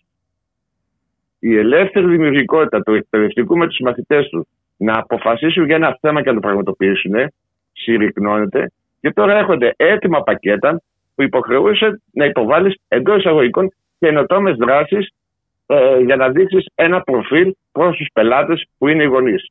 Όλα αυτά ανεβαίνουν στα blog των σχολείων, έτσι ώστε οι αυριανοί πελάτες να ξέρουν τι θα περιμένουν από το σχολείο στο οποίο θα τανθούν. Και το παιδί μετατρέπεται σε, σε άλογο κούρσας. Με όλη ε, την αποθυρίωση μετά που βλέπουμε στη, ε, ε, στις σχολικές ε, απλές. Ε, βέβαια. Τα παιδιά είναι φοβερά πιεσμένα, η εκπαιδευτική είναι φοβερά πιεσμένη. Κυριακή είναι εντυπωσιακό αυτό, Κυριακή φόβος. Δηλαδή αυτό που ακούγεται συνεχώ από το Υπουργείο ότι 40 χρόνια μετά, το 40 χρόνια μετά σηματοδοτεί απλώς την επιστροφή των επιθεωρητών. Δεν είναι τυχαίο ότι λέγεται έτσι. 40 χρόνια μετά η εκπαιδευτική. Θυμίζω ότι πριν τον, ε, πριν το 1982 υπήρχαν επιθεωρητές. Τι σημαίνει 40 χρόνια μετά; Ακριβώς αυτό το πράγμα. Επιστρέφουν οι επιθεωρητές. Και για τους μαθητές και για τους εκπαιδευτικούς, έτσι. Τι άλλες ε. ιδιαιτερότητες έχει η αξιολόγηση αλλά ελληνικά; Ε, ναι, λοιπόν. Η αξιολόγηση αλλά ελληνικά έχει το εξής πάρα πολύ ε, ενδιαφέρον. Ενώ στα, ε, στα αγγλοσαξονικά μοντέλα ε, λαμβάνονται υπόψη με διάφορες ποσοτικοποιημένες μετρήσεις, αλλά εν πάση περιπτώσει λαμβάνονται, έτσι, ακόμα και μέσα σε αυτό το ποσοτικοποιημένο έλεο σύστημα, λαμβάνεται ας πούμε το ποσοστό των μαθητών που έχουν μαθησιακές δυσκολίες, το ποσοστό των μαθητών που, έχουν, ε, που είναι αλόγλωσσοι, που είναι αλόφιλοι, που είναι αλλοεθνείς, που είναι αλόθρησκοι. Όλα αυτά που προέρχονται από μη προνομιούχα περιβάλλοντα κάπως. Ναι. Προφανώς. Έτσι, με όλα αυτά, με κάποιο τρόπο προσπαθούν να τα συνυπολογίσουν. Αποτυγχάνουν προφανώς, αλλά εν πάση περιπτώσει γίνεται μια προσπάθεια. Για τα μάτια του κόσμου, για τα μάτια του κόσμου. Στην Ελλάδα αυτό δεν μπαίνει καν στη συζήτηση. Ε, ε, είναι ένα παρανοϊκό πράγμα, εντελώς αντιεπιστημονικό. Να δώσω ένα παράδειγμα. Κάνεις ένα πείραμα και μετράς, ξέρω εγώ, την επιτάχυνση την ίδια στιγμή που γίνεται σεισμός. Δεν σταματάς το πείραμα. Δεν συνυπολογίζεις το σεισμό. Βγάζεις ένα αποτέλεσμα. Αυτό ακριβώς γίνεται. Δεν είναι σε μια τάξη κάποιος που έχει πολλά παιδιά με πολλά προβλήματα. Διαφόρων, ε, χωρίς εξοπλισμό. Σε σχολεία που πλημμυρίζονται. Και παρόλα αυτά, αυτός που αξιολογείται είναι μόνο εκπαιδευτικός. Δεν υπάρχει μια εξαρτημένη και μια ανεξάρτητη μεταβλητή για να δεις τι γίνεται. Έτσι. Υπάρχει μόνο η αξιολόγηση. Καλός, κακός, ανεπαρκής. Γεια σας. Είναι τραγικό. Σε αυτή τη διαπίστωση θα μείνουμε. Είναι τραγικό. Ε, δεν έχω να πω κάτι άλλο. Ε, δεν έχω γνωρίσει εκπαιδευτικό που να μην συμμερίζεται όλες αυτές τις αγωνίες. Αντί να βοηθηθεί με κάποια παιδαγωγική υποστήριξη ο εκπαιδευτικό να αντιμετωπίσει όλα αυτά τα προβλήματα που έχουν προκύψει όλα αυτά τα χρόνια, απλώς μπαίνει στο στόχαστρο. Αυτή είναι η αίσθηση του εκπαιδευτικού. Μπαίνει στο στόχαστρο, είναι οργισμένο και ταυτόχρονα είναι φοβισμένος για το μέλλον του. Δεν πάμε καλά. Ναι, καλύπτει όμως αυτό μια ορισμένη ελαφρώς μισάνθρωπη πολιτικο-ιδεολογική ανάγκη σε ένα ακροατήριο της κυβέρνησης. Ε, σίγουρα η αιμονή του Υπουργείου να εφαρμόσει όλα αυτά τα μέτρα πριν τις εκλογές έχει σημασία. Απευθύνεται σε ένα τέτοιο ακροατήριο, το ακροατήριο του ισχυρού κράτους και της ελεύθερης αγοράς, για να χαϊδέψει αυτά τα αυτιά. Δεν θα κάνει καλό στην εκπαίδευση και δεν ξέρω ε, δεν ξέρω τι θα βρούμε μπροστά μας. Ναι. Δεν περιορίζεται σε αυτή την εκπαίδευση και δεν είναι τωρινό. Ο νους μου πάει στην οπωσδήποτε αξέχαστη Άννα Διαμαντοπούλου. Ε, υπάρχει συνέχεια σε όλα αυτά. Υπάρχει συνέχεια. Ε, ωστόσο βλέπω... Ότι σκέφτομαι το, προσοντολόγιο ναι. του ναι. κυρίου Γαβρόγουλου. Ναι. Που επίσης άλλαξε πάρα πολύ την ανθρωπογεωγραφία των εκπαιδευτικών. Και... Την άλλαξε πάρα πολύ και αν συνυπολογίσουμε και τον ΑΣΕΠ θα την αλλάξει ακόμα περισσότερο. Ε, θεωρώ ότι υπάρχει μια κρίσιμη διάκριση ανάμεσα στο προσοντολόγιο του ΑΣΕΠ, το προσοντολόγιο του Γαβρούλου και ο ΑΣΕΠ της Κεραμέρας. Η Κεραμέρας κάνει πρόβληση να ενσωματώσει το προσοντολόγιο, όχι να το καταργήσει, να το ενσωματώσει αλλά βάζει μια κρίσιμη διάσταση. Το ΑΣΕΠ, που σημαίνει ότι εσύ μπορεί να έχεις πάει στο Χάρβαρντ και να έχεις κάνει δακτορικό, αλλά εμένα δεν μου αρκεί αυτό. Εγώ θα επικυρώσω την επιστημονική σου γνώση και την πραγωγική σου επάρκεια. Και εφόσον την επικυρώσω εγώ με τις στο ΑΣΕΠ, τότε θα συνυπολογιστεί το δακτορικό σου από το Χάρβαρντ. Θεωρώ ότι μεταβαίνουμε από μια πιο φιλελεύθερη, οικονομικά φιλελεύθερη εννοώ, πλήρως ανταγωνιστική κατάσταση, σε μια κατάσταση που... Αυταρχοφιλελεύθερη. Ε, μπράβο. Έτσι. Ε, γι' αυτό επέμεινα στην αρχή ότι πρέπει να δούμε την αξιολόγηση στο φόντο μιας νεοφιλελεύθερης κατάστασης που προβάλλει ταυτόχρονα την ελεύθερη οικονομία με το ισχυρό κράτος. Δεν είναι μόνο ελεύθερη οικονομία. Φέρτε προσόντα, προσθέστε τα και κερδίστε στην αγορά εργασίας. Φέρτε προσόντα. Όχι, θα σας καψονάρουμε γιατί σας θέλουμε υποταγμένους. Όπως ταιριάζει και με όλα τα άλλα. Ευχαριστώ θερμά τον κοινωνιολόγο της εκπαίδευσης Αλέξανδρο Πατραμάνη. Καλό απόγευμα από το Ραδιομέρα. Να είστε καλά.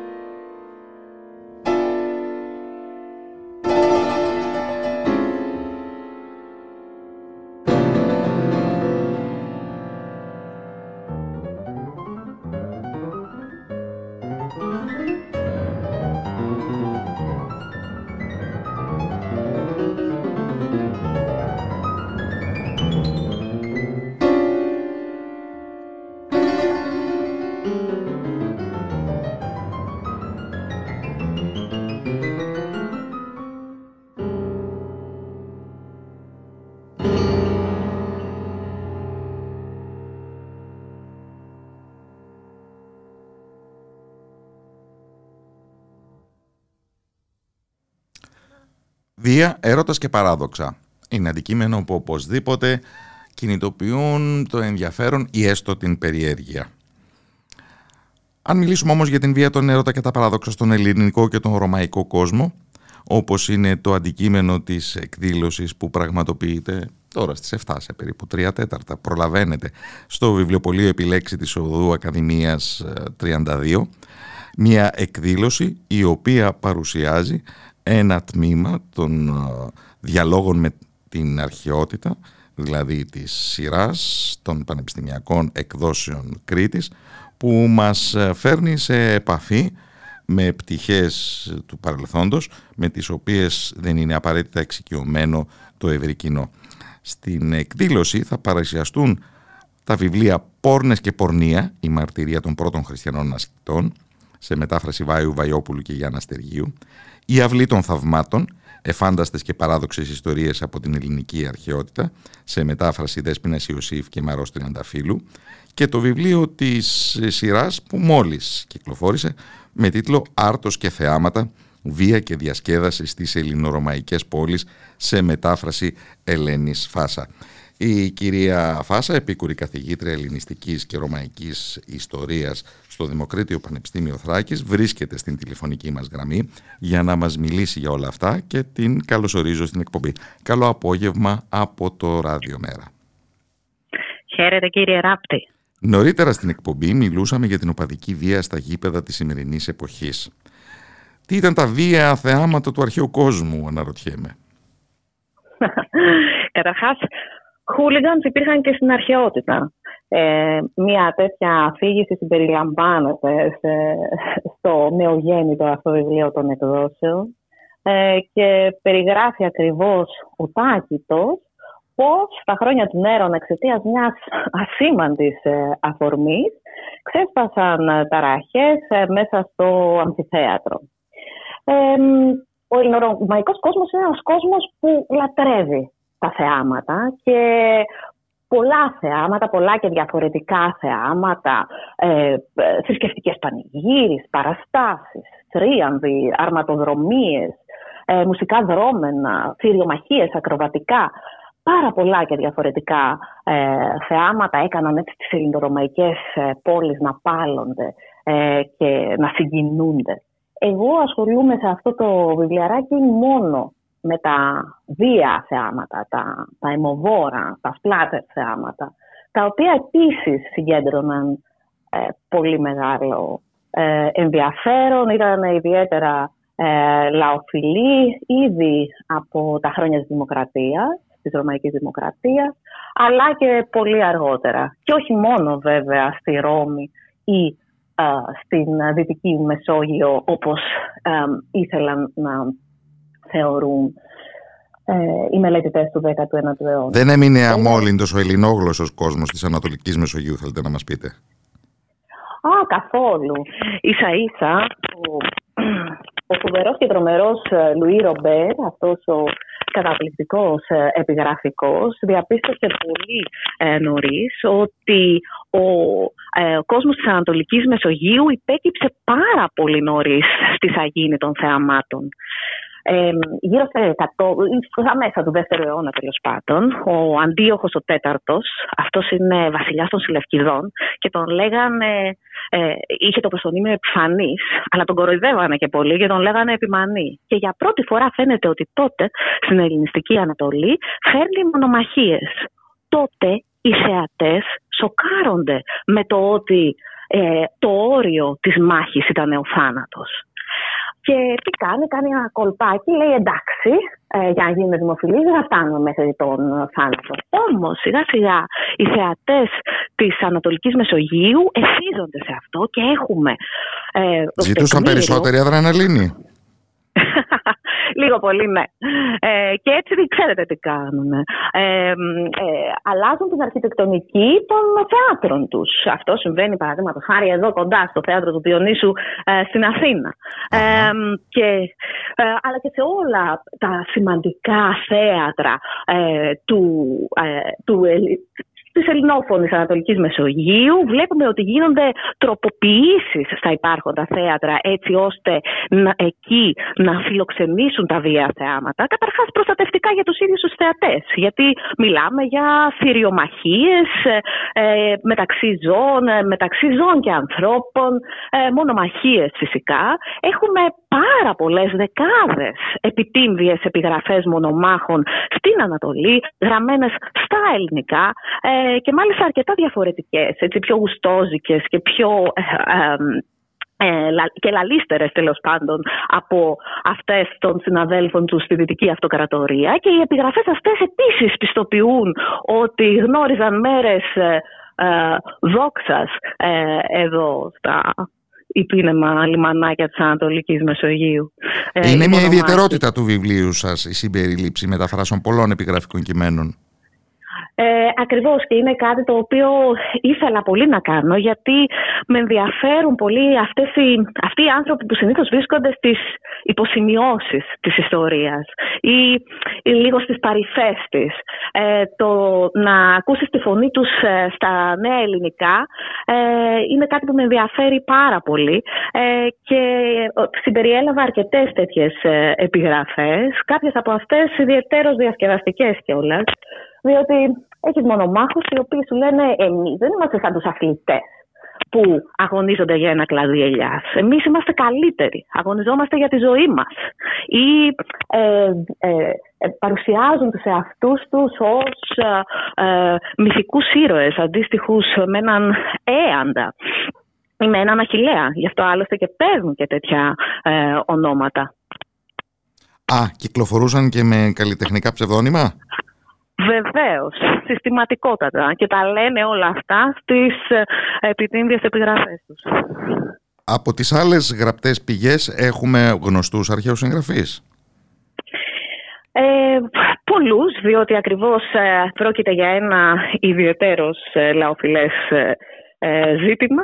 Ε, πολλοί συγγραφείς έχουν ασχοληθεί με αυτό, χριστιανοί και ε, εθνικοί. Ε, οι χριστιανοί βέβαια όπως πάντα ε, αναφορικά με τα θεάματα των εθνικών από μια πολύ συγκεκριμένη επικριτική ε, σκοπιά γιατί για αυτούς το, ακόμα και η θέαση μονομαχικών αγώνων ισοδυναμεί σχεδόν με τη συμμετοχή σε αυτούς. συστηματικά οι χριστιανοί καταφέρονται αντίον των θεαμάτων πραγμάτων ίσως ακριβώς, αποδεικνύοντας ακριβώς ότι ε, ήταν βαθιά ριζωμένα στην ελληνική, έτσι, στην μεσογειακή ε, ε, στο μεσογειακό δημοσιο χώρο. Αντιδράσεις από ε, άλλους κύκλους ή άλλα ρεύματα σκέψης δεν εκδηλώθηκαν; Βεβαίως. Από τους διανοούμενους της εποχής, από ε, ανθρώπους όπως παραδείγματος χάρη ο Σενέκας ή ο Απολώνιος ο Τιανέας. Ε, ή ο Δίωνας ο Χρυσόστομος, οι διανοούμενοι της εποχής, ε, οι φιλόσοφοι καταφέρονται εναντίον των θεαμάτων, όχι όμως για τους λόγους που θα πιστεύαμε. Δηλαδή, όχι γιατί παραδείγματος χάρη χάνονται ανθρώπινες ζωές.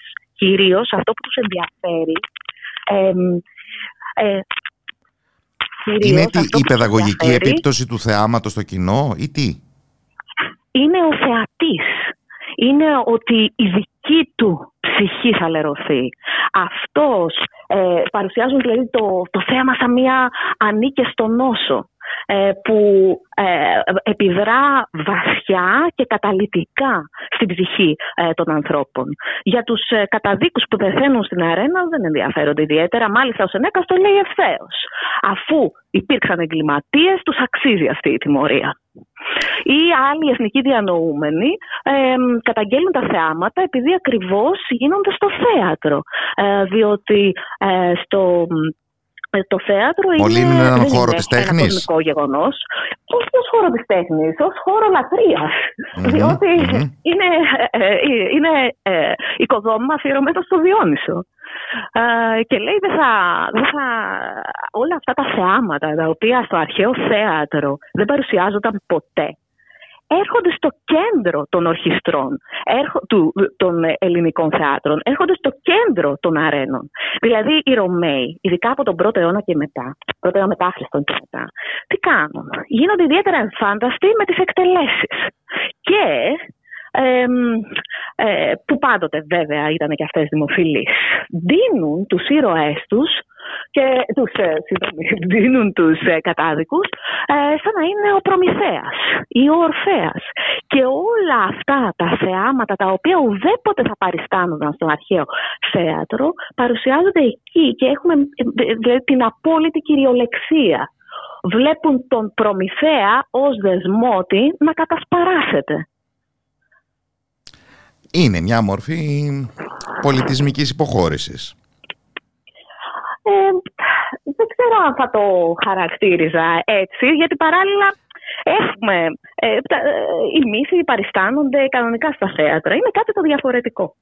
Δικαιούμαστε όμως να το συσχετίσουμε με την ε, υποχώρηση της δημοκρατίας σίγουρα τα θεάματα είναι άμεσα συνδεδεμένα με την πορεία της ρωμαϊκής επέκτασης. Έχουν να κάνουν με τη δύναμη. Έχουν να κάνουν ε, με την εξουσία. Έχουν να κάνουν με το ότι στις θηριομαχίες, παραδείγματος χάρη, θα έρθουν στις αρένες της Ρώμης και άλλων σημαντικών πόλεων της αυτοκρατορίας ε, ζώα, θυράματα, τα οποία ε, έχουν ε, αρπάξει από τις επαρχίες τους, από τις επαρχίες που έχουν κατακτήσει. Όπως ακριβώς και οι δούλοι βέβαια, που παρελάβουν στους θριάμπους. Ε, οπότε έχει, έχει, είναι άμεσα συσχετιζόμενο με την επέκταση της Ρώμης και είναι και μια ε, μορφή προβολής της ρωμαϊκής ηγεμονίας. Και υπ' αυτήν την έννοια, ναι, αντιστρόφως συσχετίζεται με την υποχώρηση της ε, δημοκρατίας.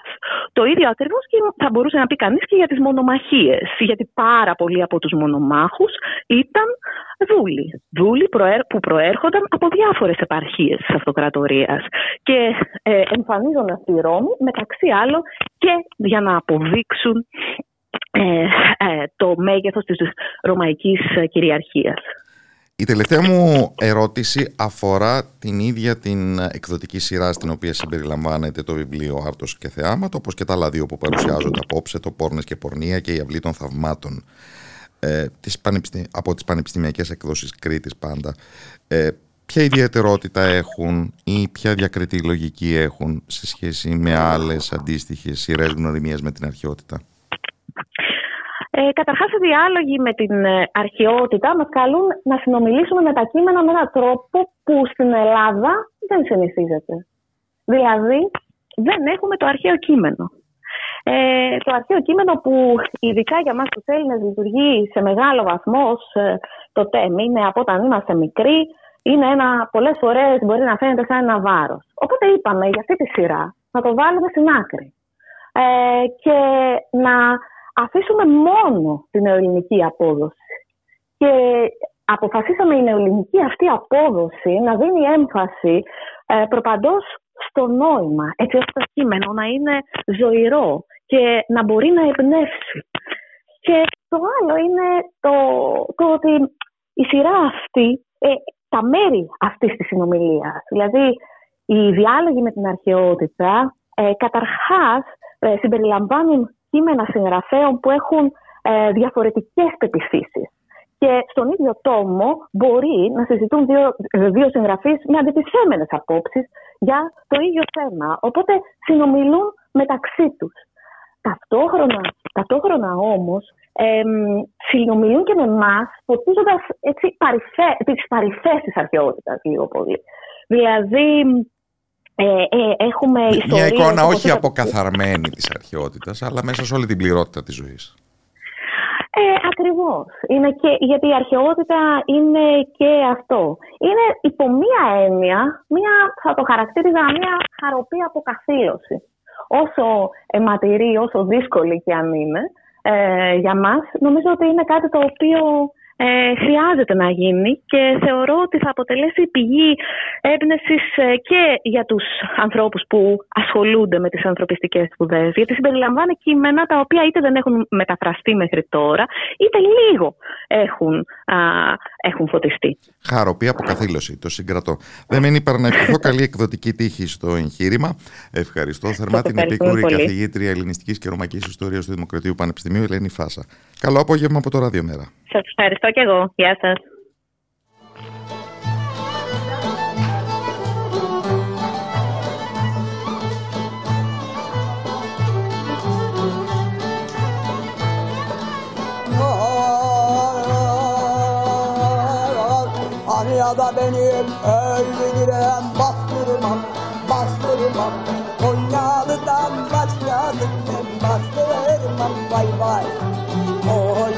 Konyalım yürü Yürü de yavrum yürü Saçların ötürü Al yanakta duruyor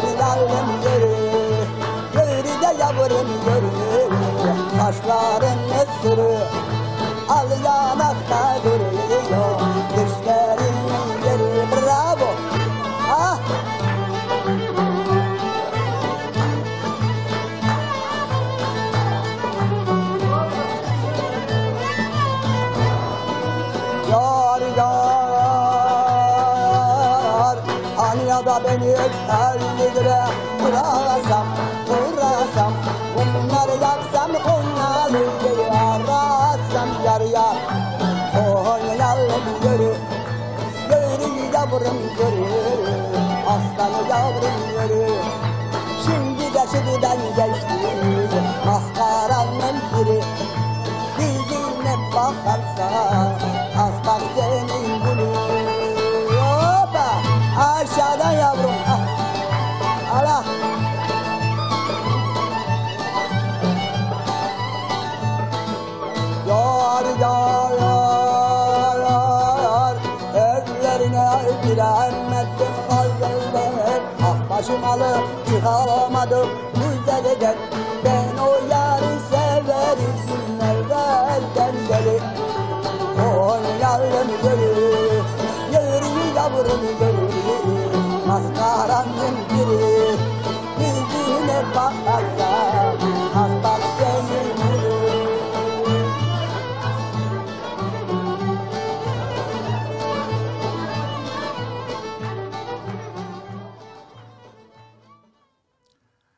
όχι μόνο θρηνητικές αναφορές στις λεγόμενες αλυσμόνητες πατρίδες, νησάφη. Υπάρχει και η εφρόσινη ορμή που έχει λόγω χάρη το κόνιαλι που μόλις ακούσαμε από την Κατίνα Φαρασοπούλου. Υπάρχει η εφρόσινη ορμή του, να το υπογραμμίσουμε και αυτό, τουρκόφωνου ελληνισμού.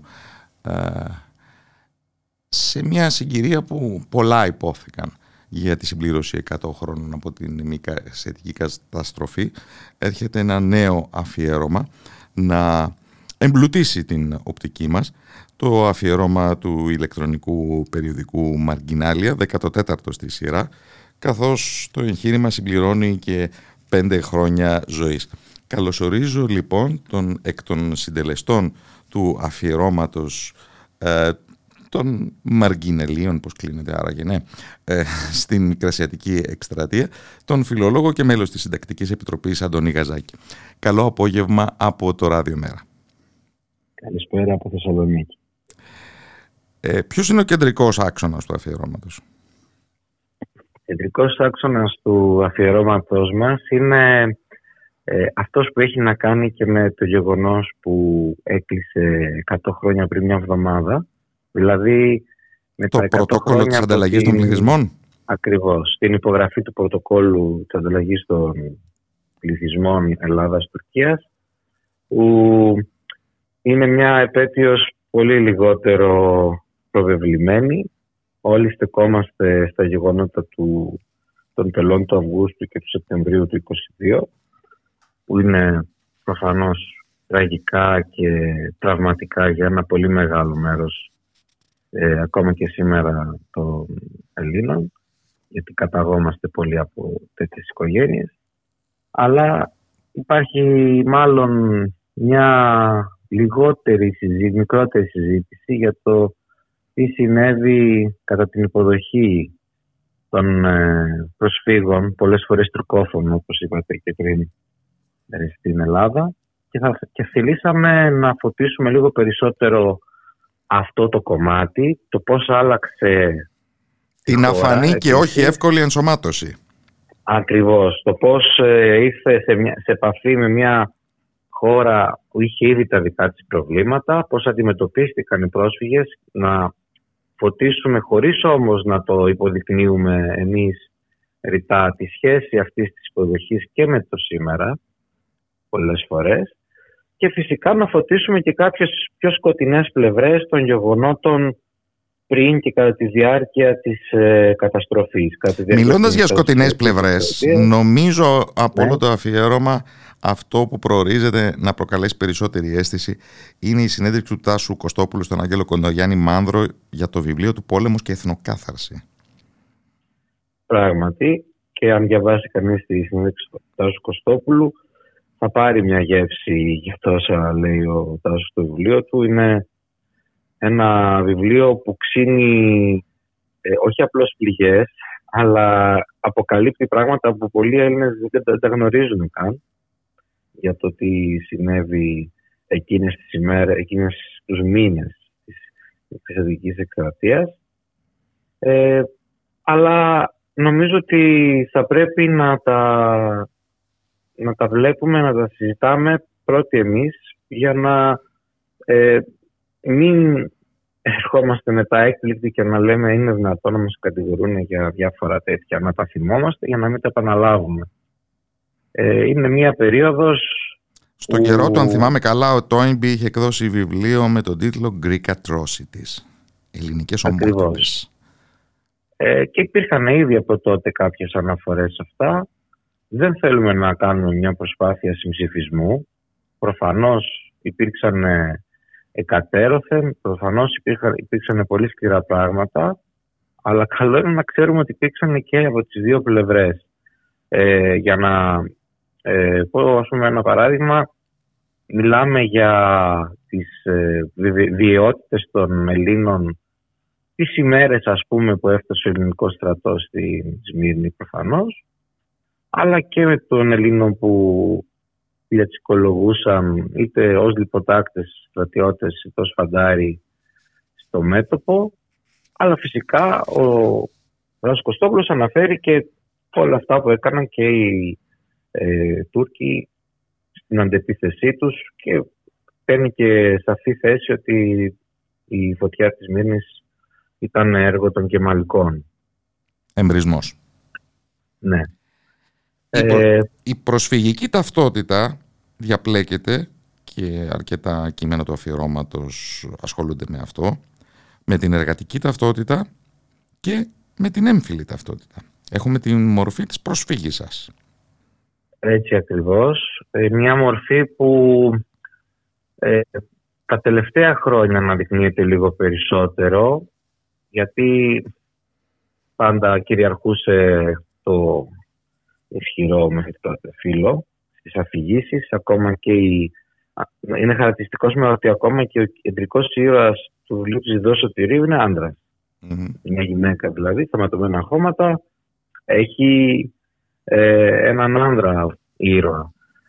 Εδώ εμείς ε, απευθυνθήκαμε στην ομάδα προφορικής ιστορίας Βόλου και μας, παρουσιάζει, μας παρουσιάζει σε ένα πάρα πολύ ενδιαφέρον κείμενο προφορικές μαρτυρίες ε, μικρεσεπισών πρώτης γενιάς που πρόλευαν πριν να φύγουν από τη ζωή να τις συλλέξουν εκεί στη Νέα Ιωηνία του Βόλου που μιλούν για το πώς έγιναν δεκτοί και δεκτές και οι γυναίκες προσφύγησες οι πρόσφυγες, γιατί εδώ τώρα υπάρχει μια συζήτηση για τον όρο, ξέρετε, είναι ο πρόσφυγας και η πρόσφυγα, θα μπορούσε να είναι δηλαδή, όπως είναι άλλα ασθενικά και φιλικά, αλλά θέλουμε μάλλον να δώσουμε μεγαλύτερη έμφαση στο φιλικό και λέμε προσφύγησα τώρα, αλλά είναι μια συζήτηση για τους φιλολόγους αυτή περισσότερο. Ε, έχουμε λοιπόν επίσης ένα κείμενο από την ανθρωπολόγο, την Φωτεινή Τσιμπηρίδου, καθηγήτρια στη Θεσσαλονίκη, στο Πανεπιστήμιο, η οποία αφηγείται την ιστορία της δυο φορές προσφύγης της γιαγιάς της και μετά σχολιάζει αυτή την αφήγηση μέσα από μια φεμινιστική σκοπιά για να δούμε τι τελικά είναι σημαντικό. Είναι οι πόλεμοι, οι μάχες, οι διεθνείς συμφωνίες ή και η εμπειρία των ανθρώπων, των απλών, των ανώνυμων χτίζουν τελικά όλη αυτή την ε, ιστορία μέχρι τις μέρες μας. Και έχουμε και αυτήν που ο Γιώργος Ιωάννου αποκάλεσε πρωτεύουσα των προσφύγων όπου εμφανίζεται ναι. Ένα νέο πληθυσμιακό στοιχείο, πληβιακό στα συμφραζόμενα οποίο... όμως μιας εθνοκάθαρσης όπου ο Οθωμανικός πληθυσμός έχει εγκαταλείψει την ε, Θεσσαλονίκη και ο συσχετισμός βέβαια γίνεται δυσμενής έναντι του εβραϊκού στοιχείου που πρωτοστάτησε στην ανάπτυξη του εργατικού κινήματος. Εδώ έχουμε το εξής ότι ο ερχομός των προσφύγων ε, δόθηκε αρνητικά και από την ε, χριστιανική σε Έλληνες χριστιανούς και από την εβραϊκή πλευρά γιατί άλλαζε όπως είπαμε συσχετισμούς αλλά άλλαζε και για τους ντόπιους εργάτες και την ντόπια εργατική τάξη. Ε, σε άλλα κείμενα γνωρίζουμε ότι υπάρχουν αναφορές για σωματεία τα οποία ε, απαρτίζονταν από ντόπιους μόνο εργάτες και δεν δέχονταν πρόσφυγες εργάτες. Και στον Πειραιά υπήρξε έντονη αυτή η σύγκρουση. Ναι. Οπότε είναι, ήταν λίγο πιο περίπλοκα τα πράγματα. Έπαιξε σε αυτό το πράγμα πολύ σημαντικό ρόλο το, τόσο το ανερχόμενο τότε Κομμουνιστικό Κόμμα όσο και οι αρχαιομαρξιστές που στη Θεσσαλονίκη ήταν αρκετά ισχυροί. Και αυτό... Τη διαμόρφωση μιας νέας εργατικής ενότητας; Ναι. Άρχισε, ναι, άρχισε να χτίζει μια ενότητα πλέον διεθνική και διαθρησκιακή και γι' αυτό, για παράδειγμα, στην καταστροφή, στον εμπρισμό του οικισμού Κάμπελ από τους τριεψιλίτες στους Έλληνες φασίστες, ε, είχαμε τόσο εκεί όσο και σε άλλους οικισμούς ομάδες αυτοάμυνας που απαρτίζονταν από ε, χριστιανούς και Εβραίους εργάτες, μέλη των αριστερών οργανώσεων. Ή έχουμε μετά το Μάη του 1936 φυσικά με τα γεγονότα στα οποία συμμετέχουν ε, εργάτες τόσο ντόπιοι όσο και προσφυγικής καταγωγής όσο και χριστιανοί και είναι μέσα στις εργατικά συμβούλια και νεκροί φυσικά πέφτουν κάποιοι από αυτούς. Και να πούμε επίσης ότι ήταν λογικό να υπάρχει και μια ε, καχυποψία όχι τόσο ρατσιστική όσο βασισμένη στο γεγονό, αρχικά εννοώ, στο γεγονός ότι οι ντόπιοι εργοδότες χρησιμοποίησαν σαν πολιορκητικό κρυό τα πολύ φτηνά εργατικά χέρια των προσφύγων ώστε να ρίξουν μεροκάματα, να ε, σπάσουν τους μισθούς, συνθήκες εργασίας και να διεμβολήσουν ας πούμε τότε το εργατικό τμήμα που όπως είπατε έχει γεννηθεί στη Θεσσαλονίκη ήδη με τη Φεντερασιόν μια δεκαετία περίπου πριν. Το αφιέρωμά σας ε, στέκεται ιδιαίτερα και στο αποτύπωμα της προσφυγικής μνήμης στην πολιτιστική δημιουργία από τη γέννηση του Ρεμπέτικου και τον εμβληματικό δίσκο Μικρά Ασία του Απόστολου Καλδάρα μέχρι το μυθιστόρημα ε, «Χρόνια ανάμεσα» του Βασίλη Τσιράκη και το graphic novel «Αϊβαλή» του Σολούπ. Ε, εγώ όμως ναι. θα ήθελα να ολοκληρώσουμε αυτή τη συζήτηση ε, με ένα ερώτημα για το ίδιο το εγχείρημά σας. Σε ποιο περιβάλλον δημόσιας συζήτησης παρεμβαίνετε σε σχέση με αυτά, επιδιώκοντας τι;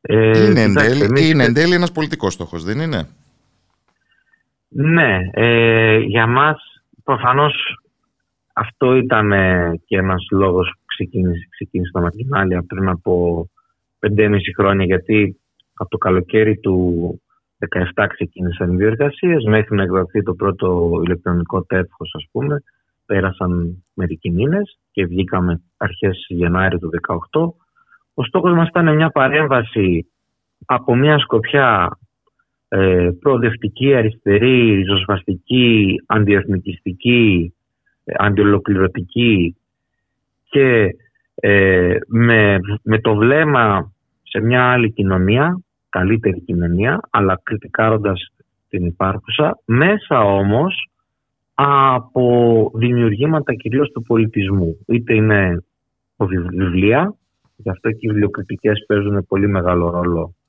στο... και έχουν μεγάλο βάρος στο περιοδικό μας. Πολλά, τα περισσότερα κείμενα μας στατιστικά είναι βιβλιοκριτικές μέσα από κριτικές άλλων πολιτισμικών προϊόντων όπως είναι τα, οι ταινίες, ο κινηματογράφος, τα εικαστικά αλλά και άλλα όπως τα, graphic novels και άλλα είδη τέχνης και φυσικά μέσα από την προσπάθειά μας να παρέμβουμε με κείμενα είτε δικά μας είτε συνεργατών, γιατί ήδη είναι πάνω από 200 οι άνθρωποι που έχουν προσφέρει με κείμενά τους στο περιοδικό μας, με παρεμβάσεις σε ζητήματα της επικαιρότητας. Αρκεί να δεις, να δει κάποιος και τα αφιερώματά μας, τα οποία εκτείνονται από αμυγός, όχι αμυγός, αλλά πιο κοντά τέλος πάντων στη λογοτεχνία, όπως αφιερώματα για τον Νουάρ, το για το για τη φαντασία, τη λογοτεχνία, μέχρι ε, αφιερώματα για την κομμούνα την Παρισινή του 1871 και για τον ολοκληρωτισμό ή για την κρίση την οικονομική της προηγούμενης δεκαετίας.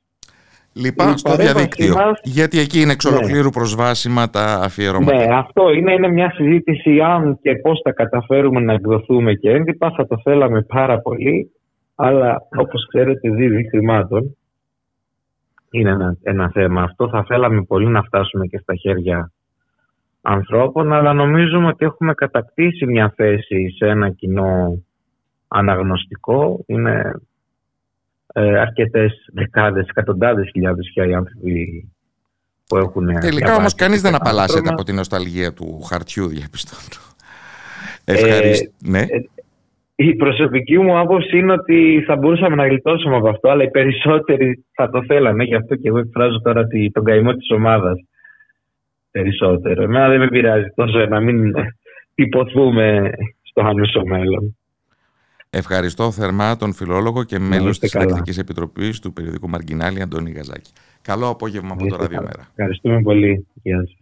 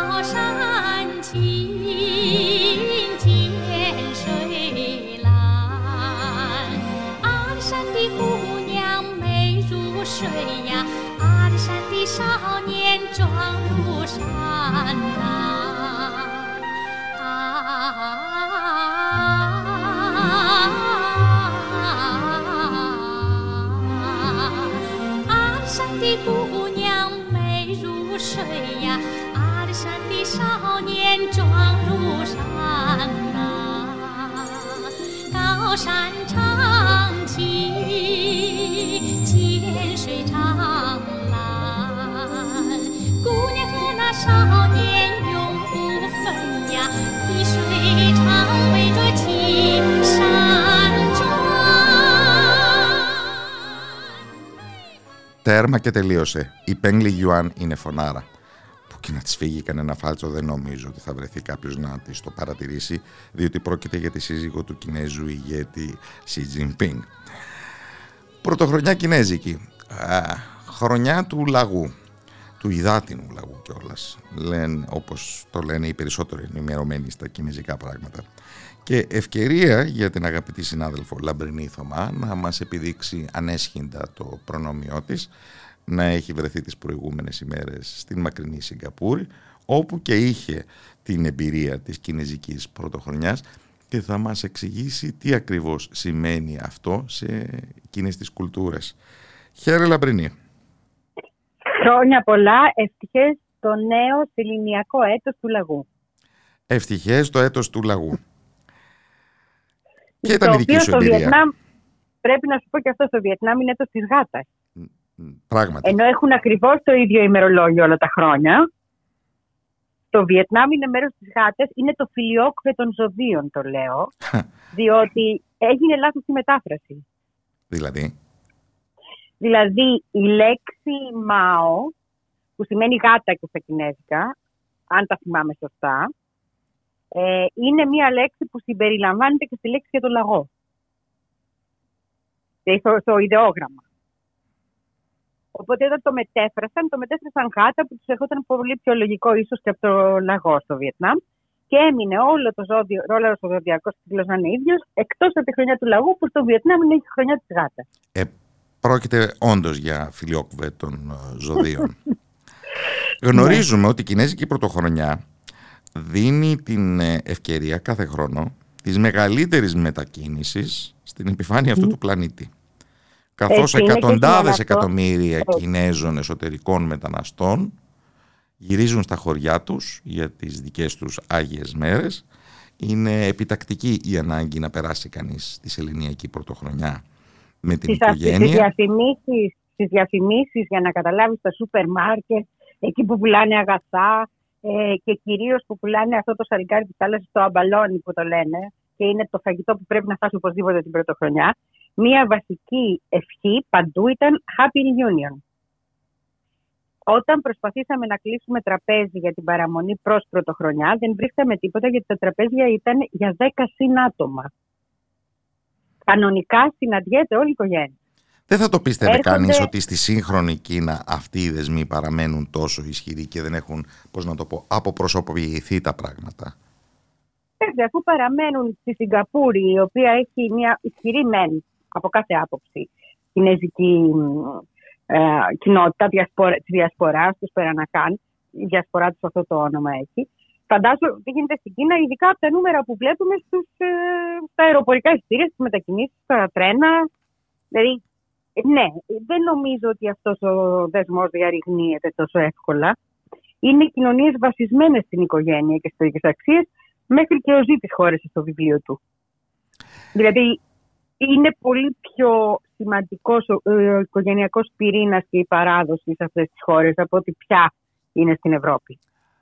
Ναι, αλλά όλα στις μέρες μας είναι ένα υβρίδιο γιατί ξέρουν οι Κινέζοι να χειρίζονται πολύ επιδέξια και τα σύγχρονα μέσα. Ας πούμε, το πρωτοχρονιάτικο πολύ ερωτηλεοπτικό σοου στην Κίνα ε, έχει γίνει εμβληματικό. Είναι και ένα είδος προβολής της κινέζικης soft power προς τις γειτονικές χώρες. Και νομίζω εδώ έχουν φτάσει να είναι τα διάφορα σαν ρέμο αντίστοιχες υποθέσεις. Λογικό δεν είναι; Μιλάμε για μια χώρα τεράστια από κάθε άποψη. Και με ένα πολιτισμό τεράστιο από κάθε άποψη, αιώνων, χιλιετιών. Δεν βρέθηκες όμως στη χώρα αυτή. Έζησε στην εμπειρία της κινέζικης διασποράς και είναι ενδιαφέρον ναι, ναι. να μιλήσουμε για αυτήν. Δεν έχουμε η πολύ πάντα επίγνωση του τι ρόλο παίζουν οι κινέζικες κοινότητες στην Νότιο-Ανατολική Ασία; Είναι πολύ ενδιαφέρον, ξέρεις. Είναι πολύ ενδιαφέρον γιατί ζουν σε ένα άλλο σύστημα τελείως, ειδικά στη Σιγκαπούρη. Δεν το συζητάμε καθόλου. Αλλά αισθάνονται πολύ έντονο το δεσμό με την Κίνα ακόμη και τόσες γενιές μετά. Η, η αίσθηση τους είναι ότι είμαστε Κινέζοι της Σιγκαπούρης. Δεν είναι ότι είμαστε Σιγκαπουριανοί. Δεν σου λένε είμαι Σιγκαπούριαν. Σου λένε, βέβαια, είναι τέσσερις ε, σαφείς εθνότητες που κατοικούν στην Σιγκαπούρη. Αλλά υπάρχει αυτή η αίσθηση της Κίνας και μάλιστα με μεγάλο σεβασμό στην παράδοσή τους, με μουσεία, με ανάσταση παραδόσεων που δεν περιμένει σε μια τέτοια κοινωνία να αναστηθούν, όπως τα εξαιρετικά πλακάκια τους, έχω πάθει πλάκα εγώ με αυτά, ε, τα οποία έχει χαθεί η τέχνη μέσα στον, με στην καπιταλιστική άνθηση και τώρα επιμένουν να την ξαναφέρουν και να ξανά είναι με το χέρι όπως ήταν παλιά κτλ. Και, και αναδεικνύουν όλα τα κτίρια στα οποία υπάρχουν αυτά τα πλακάκια. Υπάρχει δηλαδή μια αίσθηση αναβίωσης και μια νοσταλγία, αλλά μέσα στην ισχύ του καπιταλισμού στην οποία ζουν σήμερα. Είναι μια χώρα με τρομερή ανάπτυξη, τρομερά ασφαλή. Είναι μια δημοκρατική δικτατορία, πώς το λέμε αυτό το πράγμα. Αυτό, Πώς θα το χαρακτηρίσει. Δικτατορία με πολλά ψημήθεια θα ήταν το σωστό. Αλλά αναρωτιέμαι ποιο είναι το κοινωνικό προφίλ της κινέζικης κοινότητας της Σιγκαπούρης. Είναι η ισχυρότερη. Και να μην ξεχνάμε ότι η Σιγκαπούρη είναι και αποτέλεσμα αυτό ακριβώς. Ότι οι Μαλέσοι είχαν μια βασικά περιφρόνηση για τους Κινέζους. Οι άνθρωποι που πήγαν εκεί ξεκίνησαν από κούλιδες. Είναι η βλακώδης η μορφή που λέει ο ποιητής.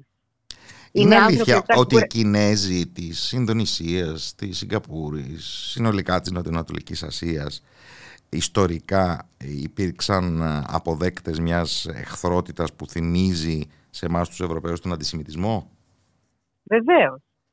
Υπήρξε, ε, γι' αυτό ακριβώς δημιουργήθηκε νομίζω η Σιγκαπούρη, δεν ήταν μόνο βρετανικός δάκτυλος. Ήταν και ότι ε, ήθελαν να έχουν ένα τόπο στον οποίο δεν θα τους κοιτάνε σε υψηλού όλοι οι άλλοι. Δεν θα υπάρχει το πρόβλημα αυτό. Θα μπορούν να ζήσουν πιο ελεύθερα, να αναπτυχθούν. Είναι χαρακτηριστικό ότι οι πρώτοι, οι πρώτοι πλούσιοι Κινέζοι που έρχονται στη Σιγκαπούρη έρχονται από τη Μιανμάρ, τότε η Βερμανία. Εκεί κάνουν τις περιουσίες τους και μετά όταν γίνεται κάτι σαν κινέζικο κράτος της περιοχής, οι Σιγκαπούροι έρχονται στην Σιγκαπούρη αρχές του αιώνα. Και έχουμε μετά τα δυτικά, κυρίως τα αμερικανικά think tanks, να ξύνουν το κεφάλι τους ε, για τις κινέζικες κοινότητες της Νοτιοανατολικής ε, Ασίας ως παράγοντα της ε, ισχύως του Πεκίνου. Έχουν πολύ στενό δεσμό με την πατρίδα Θα έλεγα πολύ πιο στενό δεσμό από ότι οι Έλληνες που είναι στην Αμερική, στην Αυστραλία. Και είμαστε από τις εθνότητες με ισχυρή εθνική ταυτότητα, έτσι, στο εξωτερικό. Ένα εντυπωσιακό πράγμα στην Σιγκαπούρη αυτό που του ενώνει είναι το φαγητό. Η Σιγκαπούρη έχει το καλύτερο φαγητό στον πλανήτη.